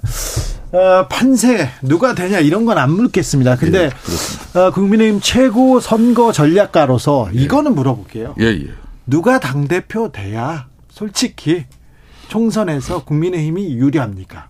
지금 뭐 윤석열 대통령과 각을 세우면서 네. 이렇게 출마한 주자는 없습니다. 예. 막 그런 가운데 윤석열 대통령 지금 현재 뭐 집권 이제 8개월, 7개월 이제 지났죠. 8개월 차인데 이제 내년 4월 총선을 앞두고 치르는 이번 전당대회는 누가 뭐라 그래도 집권당의 면모로서 또 윤석열 대통령과 원활한 소통을 이루면서도 국민들의 신뢰를 확보한 가운데 국민들의 목소리를 윤석열 정부의 국정 운영에 많이 반영시킬 수 있는 그런 역량과 능력을 갖춘 사람이 이번에 당대표가 되어야 되는 거죠. 네. 어, 그렇기 때문에 지금 현재 안철수 후보, 뭐 김기현 후보, 윤상현, 뭐 우리 조경태 후보 모두 한견 후보는 빼놓고요. 어, 윤석열 정부와 다들 어, 성공한 정부를 만들기 위해서 자기가 적임자라고 그러지 않습니까? 네. 그러니까 이거는 다 한결 같아요, 또. 그렇습니까? 그런데 공교롭게 내년 총선은 윤석열 대통령의 3년차, 집권 3년차 중간 평가로 가는 선거지. 그렇죠. 결국은 당 대표 얼굴 보고 우리 국민의힘 민주당 이거 찍어주는 선거는 아니죠. 네. 예, 그렇죠. 그렇게, 그렇게 네. 갑니다. 네, 네. 그렇기 때문에 첫째, 둘째도 윤석열 대통령과 원활한 소통 관계를 잘 유지할 수 있는 그런 당 대표입니다. 알겠습니다. 그래서 김입니까? 그래서 아닙니까? 네. 지나갈게요. 뭐, 그거는 뭐 네. 지나가시죠. 네. 그런데 당 대표 뭐 누가 누구를 시킨다고 되는 일도 아니고요. 누구 때문에 뭐 어, 당심이 다확 움직이지도 않을 것 같은데. 맞아요. 그거 좋은 지적인데요. 네. 지금 왜 그렇게 우리 주진우 기자도 보신 걸 제가 동의를 하는가 하면요. 전에는 우리가 전당대회를 치르면은 당원들 네. 뭐 한 뭐 한 30만. 네. 예? 그리고 이제 일반 국민 여론조사 예. 뭐 이래 가지고 했어요. 예. 근데 이번에 국- 일반 국민 여론조사 참여는 없잖아요. 네. 그죠? 100% 당원인데 이 100% 당원도 옛날의 숫자 같으면은 지역구 예. 이제 현역위원이나 지역구 위원장이 예. 뭐 가자는 길로 이렇게 그렇죠. 당에 쭉 잡혀가는데 네. 이번에는 지금 한 90만이 돼요. 거의 네. 100만 가까이 되는 이 당원들이 투표하기 때문에 네. 그 지역을 책임지고 있는 현역위원이나 원외 위원장들의 입장대로 100% 가지는 않을 거예요. 알겠습니다. 그렇기 때문에 결론은 국민 여론을 또 잘 얻으면서 본인이 집권당의 역량을 면모를 가져갈 수 있는 그런 아, 수준 이걸 잘 지켜볼 겁니다. 자, 윤심을 등에 업은 김기현 후보가 만약에 당권을 잡지 못한다면 만약에 안철수 의원이 당대표가 된다면 이거 레임덕이다. 당과 대통령실 관계 어려워질 거다. 이런 예상도 있는데요. 저는 그 예상은 맞지 않아요. 그래요? 그거는 최소한 그 레임덕이라는 이야기는 네. 집권 3년 차 이후에 네. 4년 차부터 레임덕이란 말은 전에는 뭐 5년 차 초에 있은 거죠. 그런데 이게 뭐 내년 뭐 아, 지금 올 3월 8일 해봤자 네. 아직까지 윤석열 대통령 예? 네. 정부 시작한 지 몇달안 1년도 안. 돼요. 네. 10개월도 안 되는 그런 정보 보고 레임덕 이야기하는 거는 맞지는 않는 거고 다만 왜 안철수 지금 현재 후보가 어 레임덕을 자초할 정도로 이게 치명적인 윤석열 대통령의 국정 운영에 상처를 줄 것 그런 당권 후보 그건 아닙니다. 아닙니다. 절대 아닙니다. 자, 저- 이준 알겠습니다. 제가 볼 때는 안철수 대표도 윤석열 대통령과 상당히 긴밀한 소통을 하고 있는 걸로 알고 있어요. 여러 형태로. 아, 그렇습니까? 예. 아, 그렇군요. 예. 알겠습니다. 인수위원장도 지냈으니까요. 그런데요. 예. 자, 안철수 의원이 만약에 지지율이 더 높게 올라가고 계속 고공행진을 하면 이준석, 유승민, 나경원처럼 이번에는 안철수를 찍어낼 것이다 이런 얘기 나옵니다. 아, 그런 이야기도 이미 우리 당이 뭐 네. 그런 또 당내 갈등이나 또 당정 간의 예. 분열 뭐 이런 뭐 혼란을 또 걱정하고 우려하는 그런 인식과 일부 시각이 있는데 그거는 저는 너무 아, 시기상조라고 봐요. 그런데 유승민도 찍어내고 나경원도 찍어내기 했잖아요. 나경을 못 찍어낸 거예요. 그럼 밀어냈어요. 본인이 아, 밀어내고. 본인이 그거는 누차 이야기했지만은 작년 10월 달에 예. 정부에 제의가 있더라도 아니, 여- 전당대회 5개월 후에 전당대회 열리는데 그 그 장관급 자리를 두 개나 왜 받아놓고 그걸 조선 의원들이 연판장 돌리고 이거는 또 한 사람 세워놓고 이렇게 그런. 뭐 아. 그런 부분은 네. 뭐 조선 의원들 좀 아, 좀 이번에 좀 상당한 비판을 받았잖아요. 네. 그것도 뭐 조선 의원 나름대로 자기네들 결기를 가지고 한 건데 네. 그 결기가 쉽게 말하면 나경원 의원은 약자인데 예. 예, 그런 측면에서 그 결기가 맞냐 이런 거지만은 네.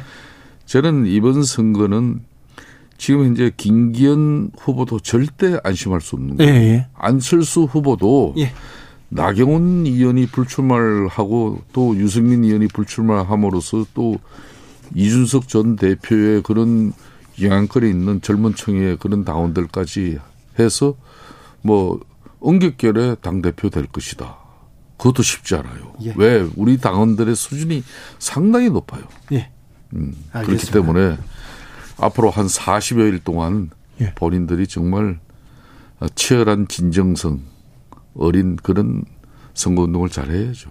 의장님은요 예. 중앙위원회 상임의장인데 예. 올해 이제 어떤 역할을 하십니까?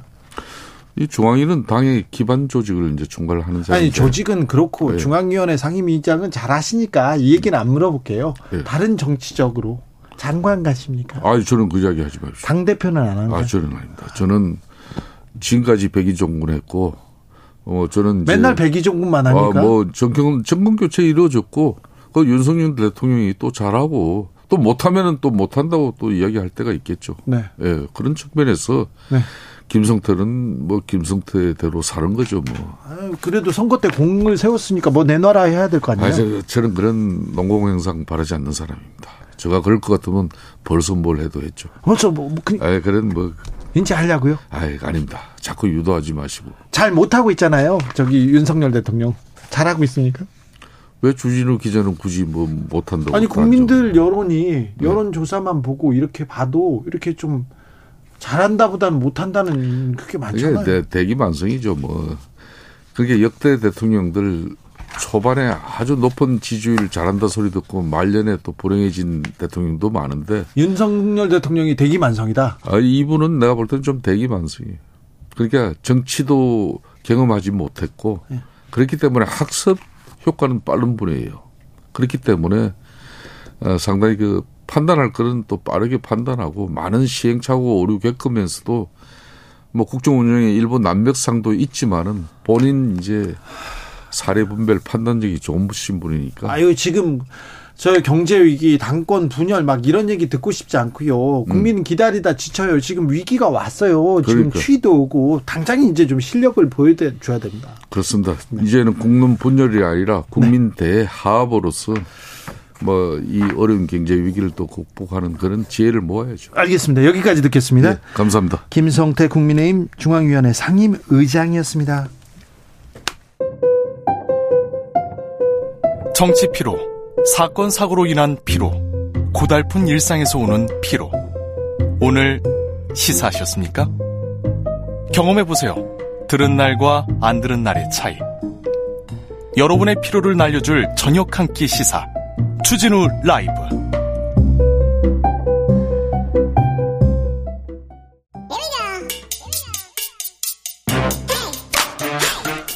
뉴스를 향한 진지한 고민 기자들의 수다. 라이브 기자실을 찾은 오늘의 기자는 미디어오늘 정철은 기자입니다. 어서 오세요. 안녕하세요. 오늘은 어떤 이야기 가볼까요? 그나저나 오늘따라 진행자 옆에 꽃다발이 있네요. 네, 네. 진행하신 지 내일이면 천일이시라고 천일입니다. 네. 축하드립니다. 네, 네. 감사합니다. 장수의 비결이 있으신가요? 장수라고는 볼 수는 없죠. 천일 지났으니까. 아유, 천일 쉽지 않죠. 이제 네. 걸음마 뛰었어요. 아, 저는 예. 아직 배가 고픕니다. 네. 이거 열심히 잘해가지고. 네. 2000일, 3000일. 네. 네, 만일까지 하는 게 제가 네 목표입니다. 자, 오늘 준비한 어, 첫 번째 뉴스는요. 예, 오늘 그 김건희 여사가 국민의힘 여성 의원들과 오찬을 가졌다는 기사가 가졌다네요. 쏟아졌는데 네.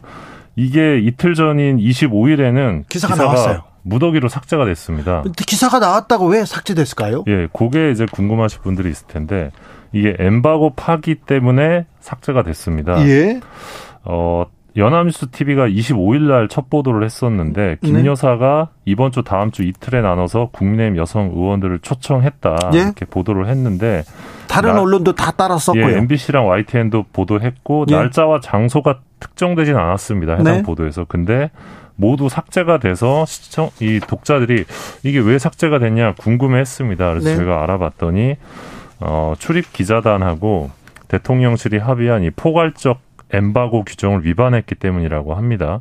그러니까 일, 엠바고라고 하면 이제 일정 시간까지 어, 보도를 유예하는 그런 조치를 의미하는데요. 어, 윤 대통령과 김건희 여사의 이 경외 행사의 경우 모두 엠바고 사안이라고 합니다. 예. 예, 그러니까 이번처럼 시간과 사- 자- 시간과 장소를 명시하지 않아도 엠바고 위반이라는 건데, 어, 그러니까 사실 대통령의 외부 일정 정보의 경우는 이 경호나 안보 등을 이유로 행사 종료 후에 엠바고가 이루어지곤 합니다. 아, 근데 이게 대통령 배우자에게도 이 규정이 예외 없이 어, 적용되는 게 문제 아니냐 이런 지적도 나오고 있는데요. 네. 관련해서 오늘 정청래 민주당 의원이 어, 대한민국은 대통령이 두 명이냐 아, 이런 발언을 하기도 했습니다. 아무튼 기사가 나왔는데 무더기로 삭제됐습니다. 왜 그런가 했더니 이런 또 규정이 있다고 하는데 왜 하필 지금일까 이런 생각은 듭니다. 다음 만나볼 이야기는요. 예, 국민의힘이 연일 MBC를 정조준하고 있는데요. 네. 아, 김행 국민의힘 비상대책위원이 어제 한 말입니다. 예, 네. 윤 대통령 해외 순방이 방송사 편향 보도로 얼룩지고 있다 이런 주장을 하면서 네. MBC가 이 순방 보도 대부분이 이란 발언과 관련한 부정적 논조였다. 논조였다. MBC의 국익 자해 보도가 어제 오늘 일이 아니다 이런 주장을 합니다. 네. 근데 어, 엊그제 수요일에는 또 박성준 국민의힘 의원이 또 MBC를 겨냥합니다. 어, 국정원의 민노총 압수수색을 조작 사건으로 호도하는 보도를 MBC가 했다. 이 국정원의 간첩 수사를 국정원 기획설로 왜곡하면서 윤석열 정부 공안몰이로 프레임을 씌우려는 이 방송 조작을 자행하고 있다. 이렇게 또 박성준 의원이 주장을 했거든요. 그리고 오늘 박성준 의원이 또 MBC를 겨냥합니다. 3일 연속인데 그러니까 1일 1 MBC를 하고 있는 거죠, 일종의. 네. 원내대책회의에서 이 난방비 폭탄은 문재인 정부의 에너지 정책 실패 후폭풍인데 MBC가 문정부의 과오를 어, 윤 정부 실책으로 몰아가는 어, 조작 방송을 자행하고 있다. 또 이렇게 주장을 합니다. 어, 그러면서 이런 MBC의 보도 행태는 국익에 도움이 되지 않는다라고 주장을 했는데 국익이라는 단어가 또 나오는 거죠 지금. 국익 얘기하고 그런데 여당 예. 실세라는 사람들이 계속 이렇게 얘기하면 언론은 위축될 수밖에 없어요. 그렇죠. 이런 발언을 두고 지금 전국 언론 노동조합이나 민주당 쪽에서는 이 방송법 제 4조, 이 편- 방송 편성의 자유와 독립을 규정하고 있는 이 방송법 제 4조를 위반할 소, 위반한 소지가 있다 이렇게 비판을 하고 있는데 어, 자- 지난해부터 지금 MBC를 겨냥한 각종 사건들이 많죠. 대통령 이 전용기 탑승 불허부터 시작해서 어, 최근에 감사원의 경우는 MBC 대주주이자 관리감독 기관인 이 방송문화진흥회 현장 조사를 또 예고하기도 했습니다. 네. 어, 그래서 이 감사원을 통한 압박 그리고 공개적이고 반복적인 이 보도에 대한 공세, 비판, 비난을 두고 어, 일각에서는 이 다음 달에 결정될 이 차기 MBC 사장 선임에 어, 여당이 영향을 주기 위한 것 아니냐 이런 지적도 나오고 있는 상황입니다. 사장에 대한 공격도 있었고요. 예, 현재 지금 박성재 현 사장이 연임 도전을 선언한 상황인데 이 국민의힘의 논평이나 메시지를 보면 어, 박성재 사장은 어, 절대 연임을 하면 안 된다. 어, 수사나 받아라. 뭐 그런 취지의 메시지들이 지금 반복해서 나오고 있습니다. 네, 네. 서슴없이 나오고 있는데 이건 언론 탄압의 아, 일환이다 이렇게 또 이런 비판도 또 나오고 있습니다. 아, 올해 언론 지형에는 어떤 바람이 불지 아, 궁금한데요. 조금 약간 걱정이 되기도 합니다. 다음 만나볼 이야기는요. 예, 이런 가운데 윤석열 정부 들어서 문재인 정부 시절보다 언론 자유가 축소됐다고 생각하는 의견이 44.4%로 나타났습니다. 어, MBC가 코리아 리서치에 의뢰해서 지난 18일부터 19일까지 이 전화 면접으로 어, 전국 성인 1,001명에게 어, 윤 정부에서 언론 자유가 이전 정부와 비교해 확대됐다고 생각하냐 이렇게 물었습니다. 그랬더니 어, 44.4%가 축소됐다고 답했고요. 예. 21.3%가 어, 확대됐다고 답했습니다. 네. 어, 국민의 지지층 사이에서도 언론 자유가 이전 정부에 비해 축소됐다. 응답이 어, 14.2%였습니다. MBC가 조사한 내용입니다. 예, 이번 조사는 전화 면접으로 실시했고요. 95% 신뢰 수준의 표본 오차 플러스 마이너스 3.1% 포인트입니다. 네, 자세한 내용은 중앙 선거 여론조사 심의위원회 홈페이지 참조하시면 됩니다. 마지막으로 만나볼 이야기는 뭡니까? 예, 이 종이 종이신문 열독점율 조중동이 50%를 넘긴 걸로 나타났습니다. 자, 그러면 종이신문을 보는 사람들 중에 두 명 중에 한 명은 조중동을 본다 이 말인가요? 예, 근데 이 비율이 예전에 비해서는 좀 낮아진 수치입니다. 네. 예, 보통은 60에서 70% 사이였는데 그래요? 네, 이번에는 50%를 겨우 넘었는데요. 어디에서 이렇게 조사했어요? 예, 한국언론진흥재단의 2022년 언론 수용자 조사 결과인데요. 일단 조선일보가 종이신문 열독 점유율에서 24.1%로 1위였고요. 예. 그다음 중앙일보가 13.3%, 동아일보가 12.9%였습니다. 예. 그래서 조중동 합계 50.3%였습니다. 네. 어, 뒤를 이어서 매일경제가 5.7, 한겨레 5.1, 한국경제 3.2 뭐 이런 순이었는데요. 네.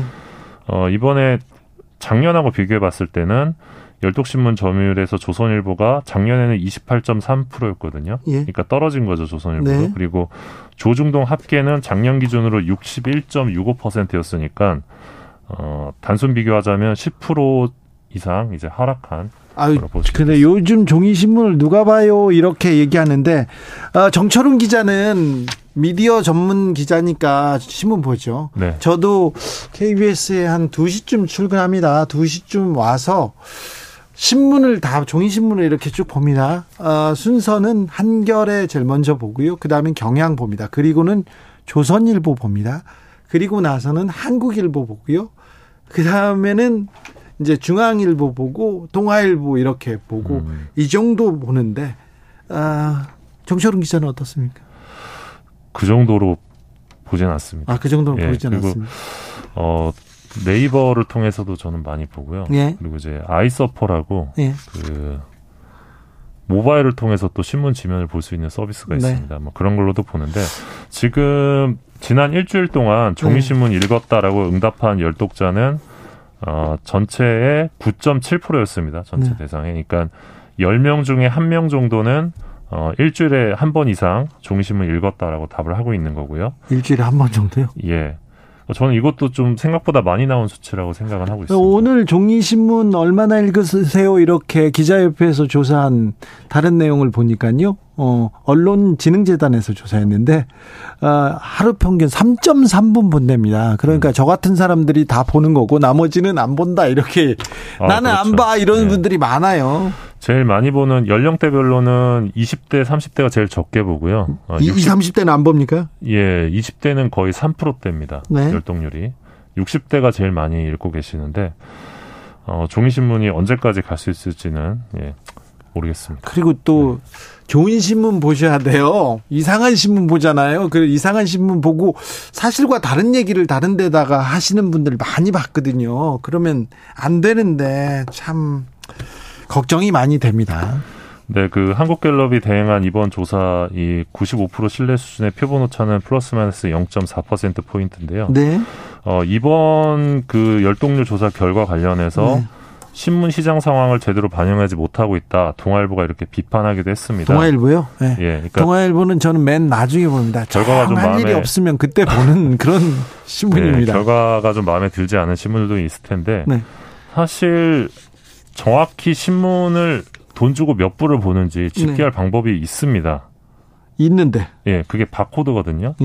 그러니까 모든 상품에는 사실 바코드가 있습니다. 그렇죠. 근데 종이 신문에는 없습니다. 아, 이거 붙이면 안 돼. 붙이면 우리가 몇 분, 어, 몇부 발행하는지 다 알게 되잖아. 그래서 그러니까요. 지금, 지금 거부하고 있는 거 아니에요? 예, 그러니까 시- 독일에서는 이미 바코드가 도입이 돼 있는 상태인데 신문에 바코드 넣고 신문지국에서 바코드를 찍어서 신문을 팔면 실질적으로 몇 부를 파는지가 정확히 공, 공사가 가능해집니다. 민주당에서 이미 관련된 신문법 개정안을 발의하기도 했는데 아니, 근데 민주당에서 신문법 발의했는데 왜 통과가 안 됩니까? 그러니까요. 왜 그렇죠? 왜 다 모든 우리 사회가 거의 투명해졌는데 투명해졌는데 왜 언론계는 아직도 그런 거죠?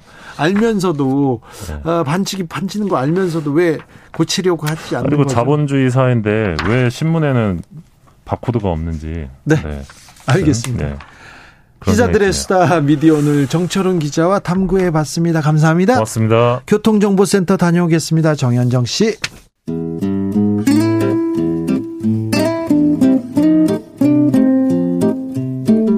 현실의 불이 꺼지고 영화의 막이 오릅니다. 영화보다 더 영화 같은 현실 시작합니다.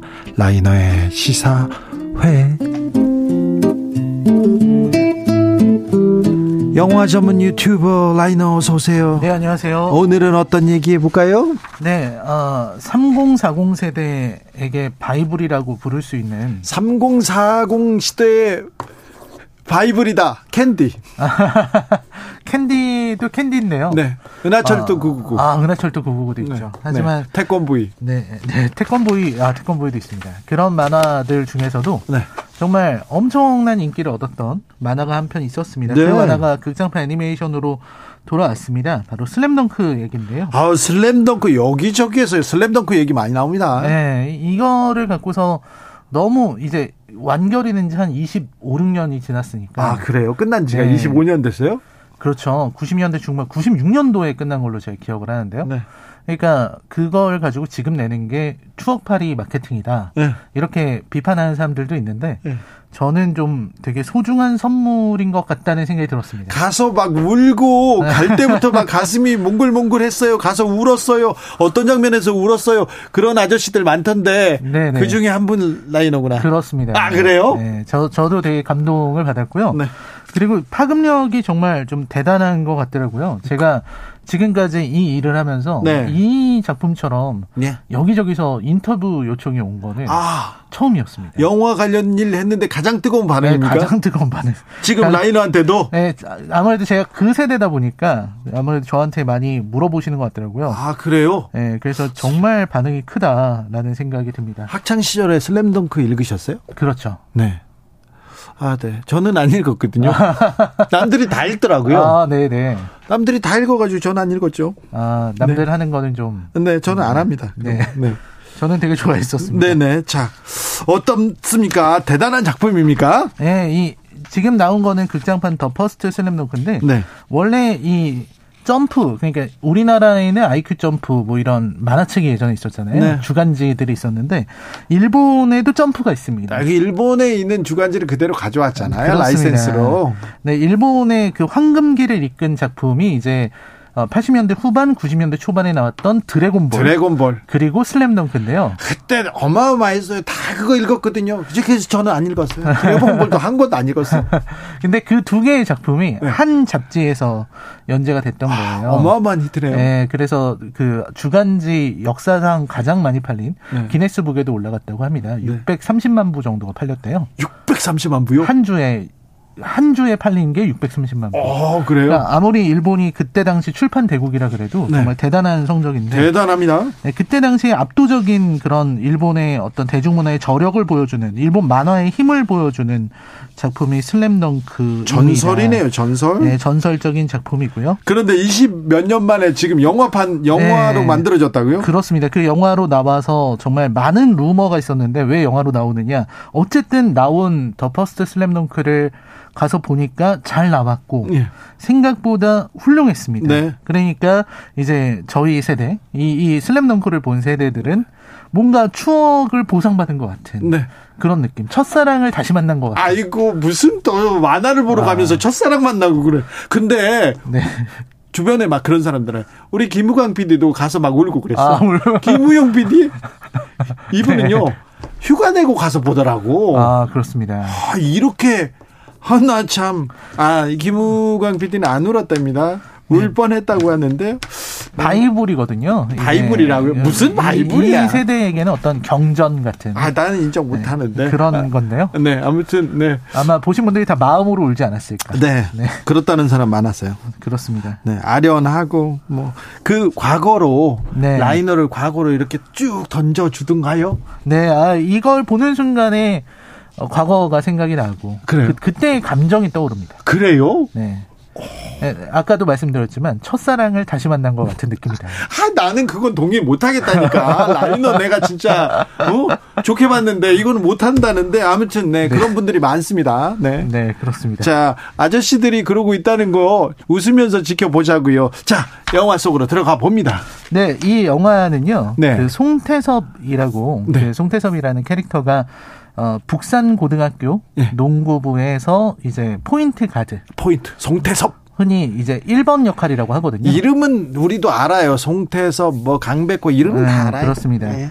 송태섭의 이야기로 시작합니다. 예. 그러니까 원작에서는 송태섭 얘기가 별로 없었는데 실제 일본 이름이 송태섭은 아니죠. 아닙니다. 아니죠. 네. 네. 자, 어, 전혀 다른 이름이지만 자, 송태섭이 주인공입니까? 예, 여기선 송태섭이 주인공. 오, 그래요? 네. 그러니까 원작에서 송태섭 얘기가 워낙 적었기 때문에 네. 작가는 송태섭의 이야기에 좀 아쉬움을 느꼈던 것 같아요. 아, 그래서 영화로 만들었구나. 네. 그리고 이제 본인이 이제 슬램덩크 그 어, 장학회 같은 걸 했거든요. 자각해. 네. 슬램덩크로 번 돈으로 농구를 하고 싶어하는 그 고등학생 농구 선수들에게 네. 미국 진출의 기회를 주는 아, 그래요? 네, 그런 재단을 운영했었는데 그 아, 재단에서 송태섭이랑 똑같은 선수가 한 명 있었다고 합니다. 그래요? 네. 아주 작은 키인데도 네. 농구를 아주 잘하는. 네. 그래서 송태섭의 이야기로 시작을 하는데요. 네. 송태섭이 아버지가 돌아가시고 그리고 네. 어렸을 때 자기가 너무나도 따랐던 그 형 송준섭이 어, 배를 타고 놀러 갔다가 예. 세상을 떠나는 일이 생겨요. 네. 그리고 나서 이제 어머니와의 관계가 굉장히 미묘해지는 거예요. 예.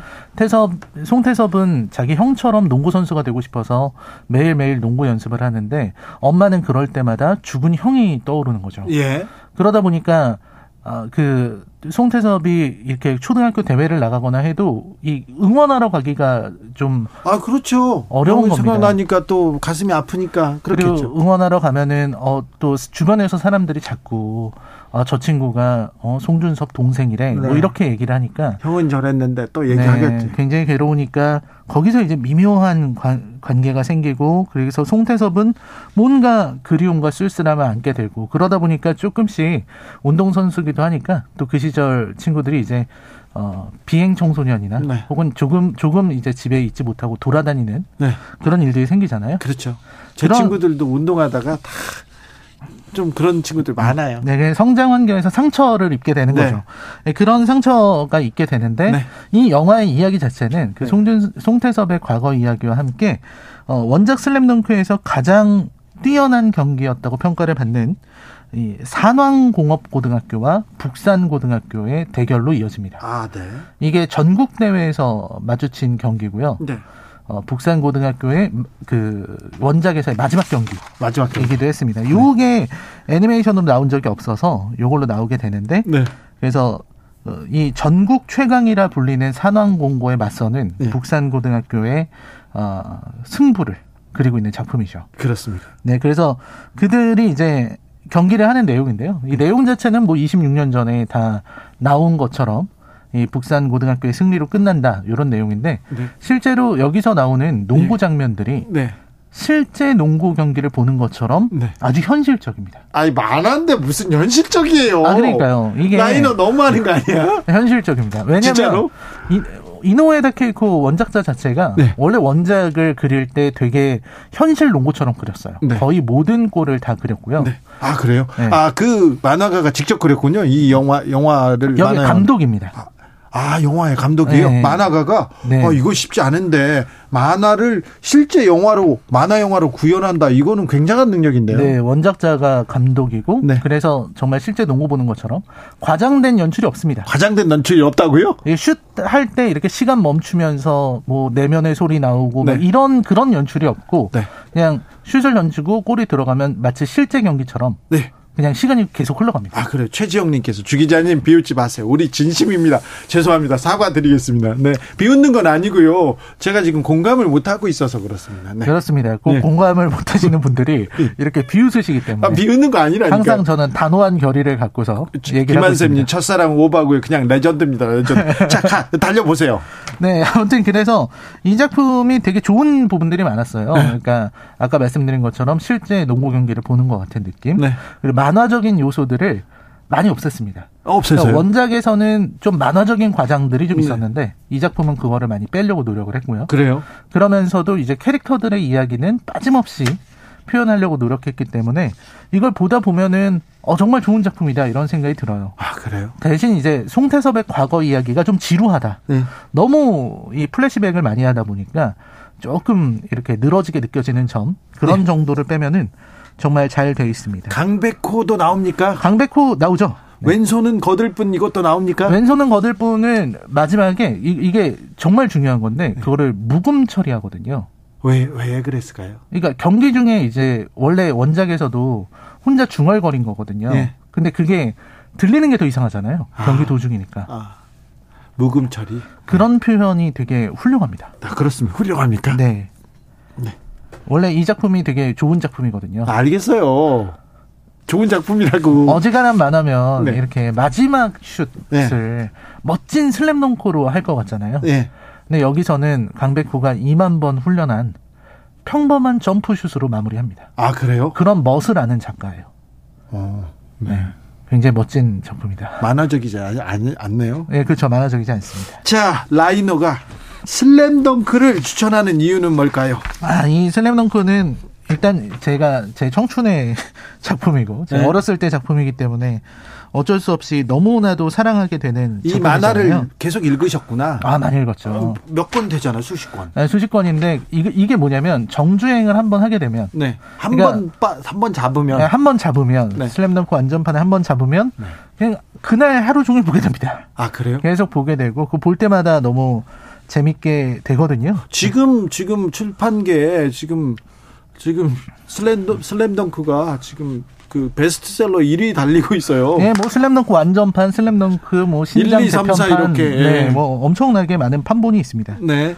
그래서 여기서 보면 이 작품이 왜 이렇게 아름답냐라고 네. 생각을 하자면 이 원작에서는 강백호 이름이 이 하나미치라는 말이 들어가거든요. 예. 그게 일본 말로 가부키 극장에 쭉 뻗어 있는 무대를 의미해요. 네.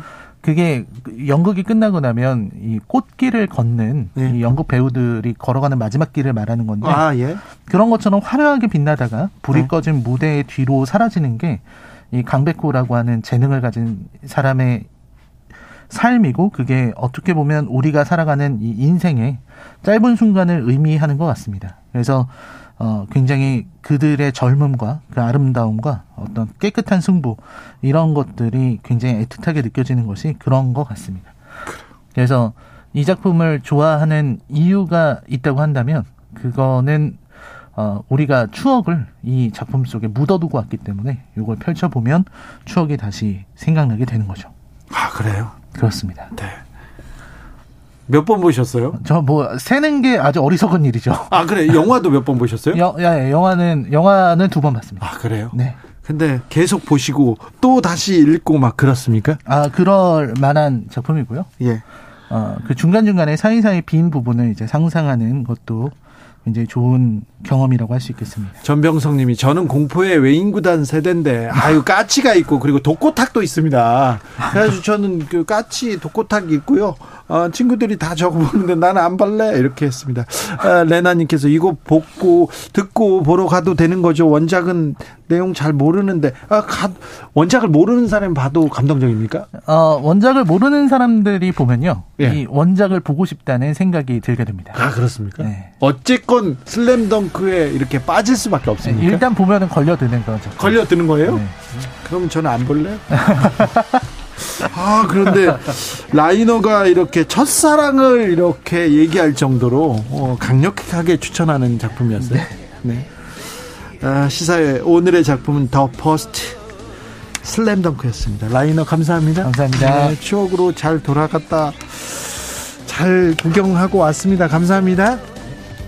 주진우 라이브는 여기서 인사드립니다. 지금 흐르고 있는 노래는 박상민의 너에게로 가는 길입니다. 슬램덩크가 TV에서 이렇게 또 이렇게 방영했는데 그때 주제가였어요. 그렇죠. 아, 노래는 뭐 잘 알죠. 자, 선물 드립니다. 전일 기념으로, 기념으로 라이브 홈페이지 공지사항에서 확인할 수 있습니다. 아, 저는 내일 오후 5시 5분에 주진우 라이브 스페셜로 돌아옵니다. 지금까지 주진우였습니다.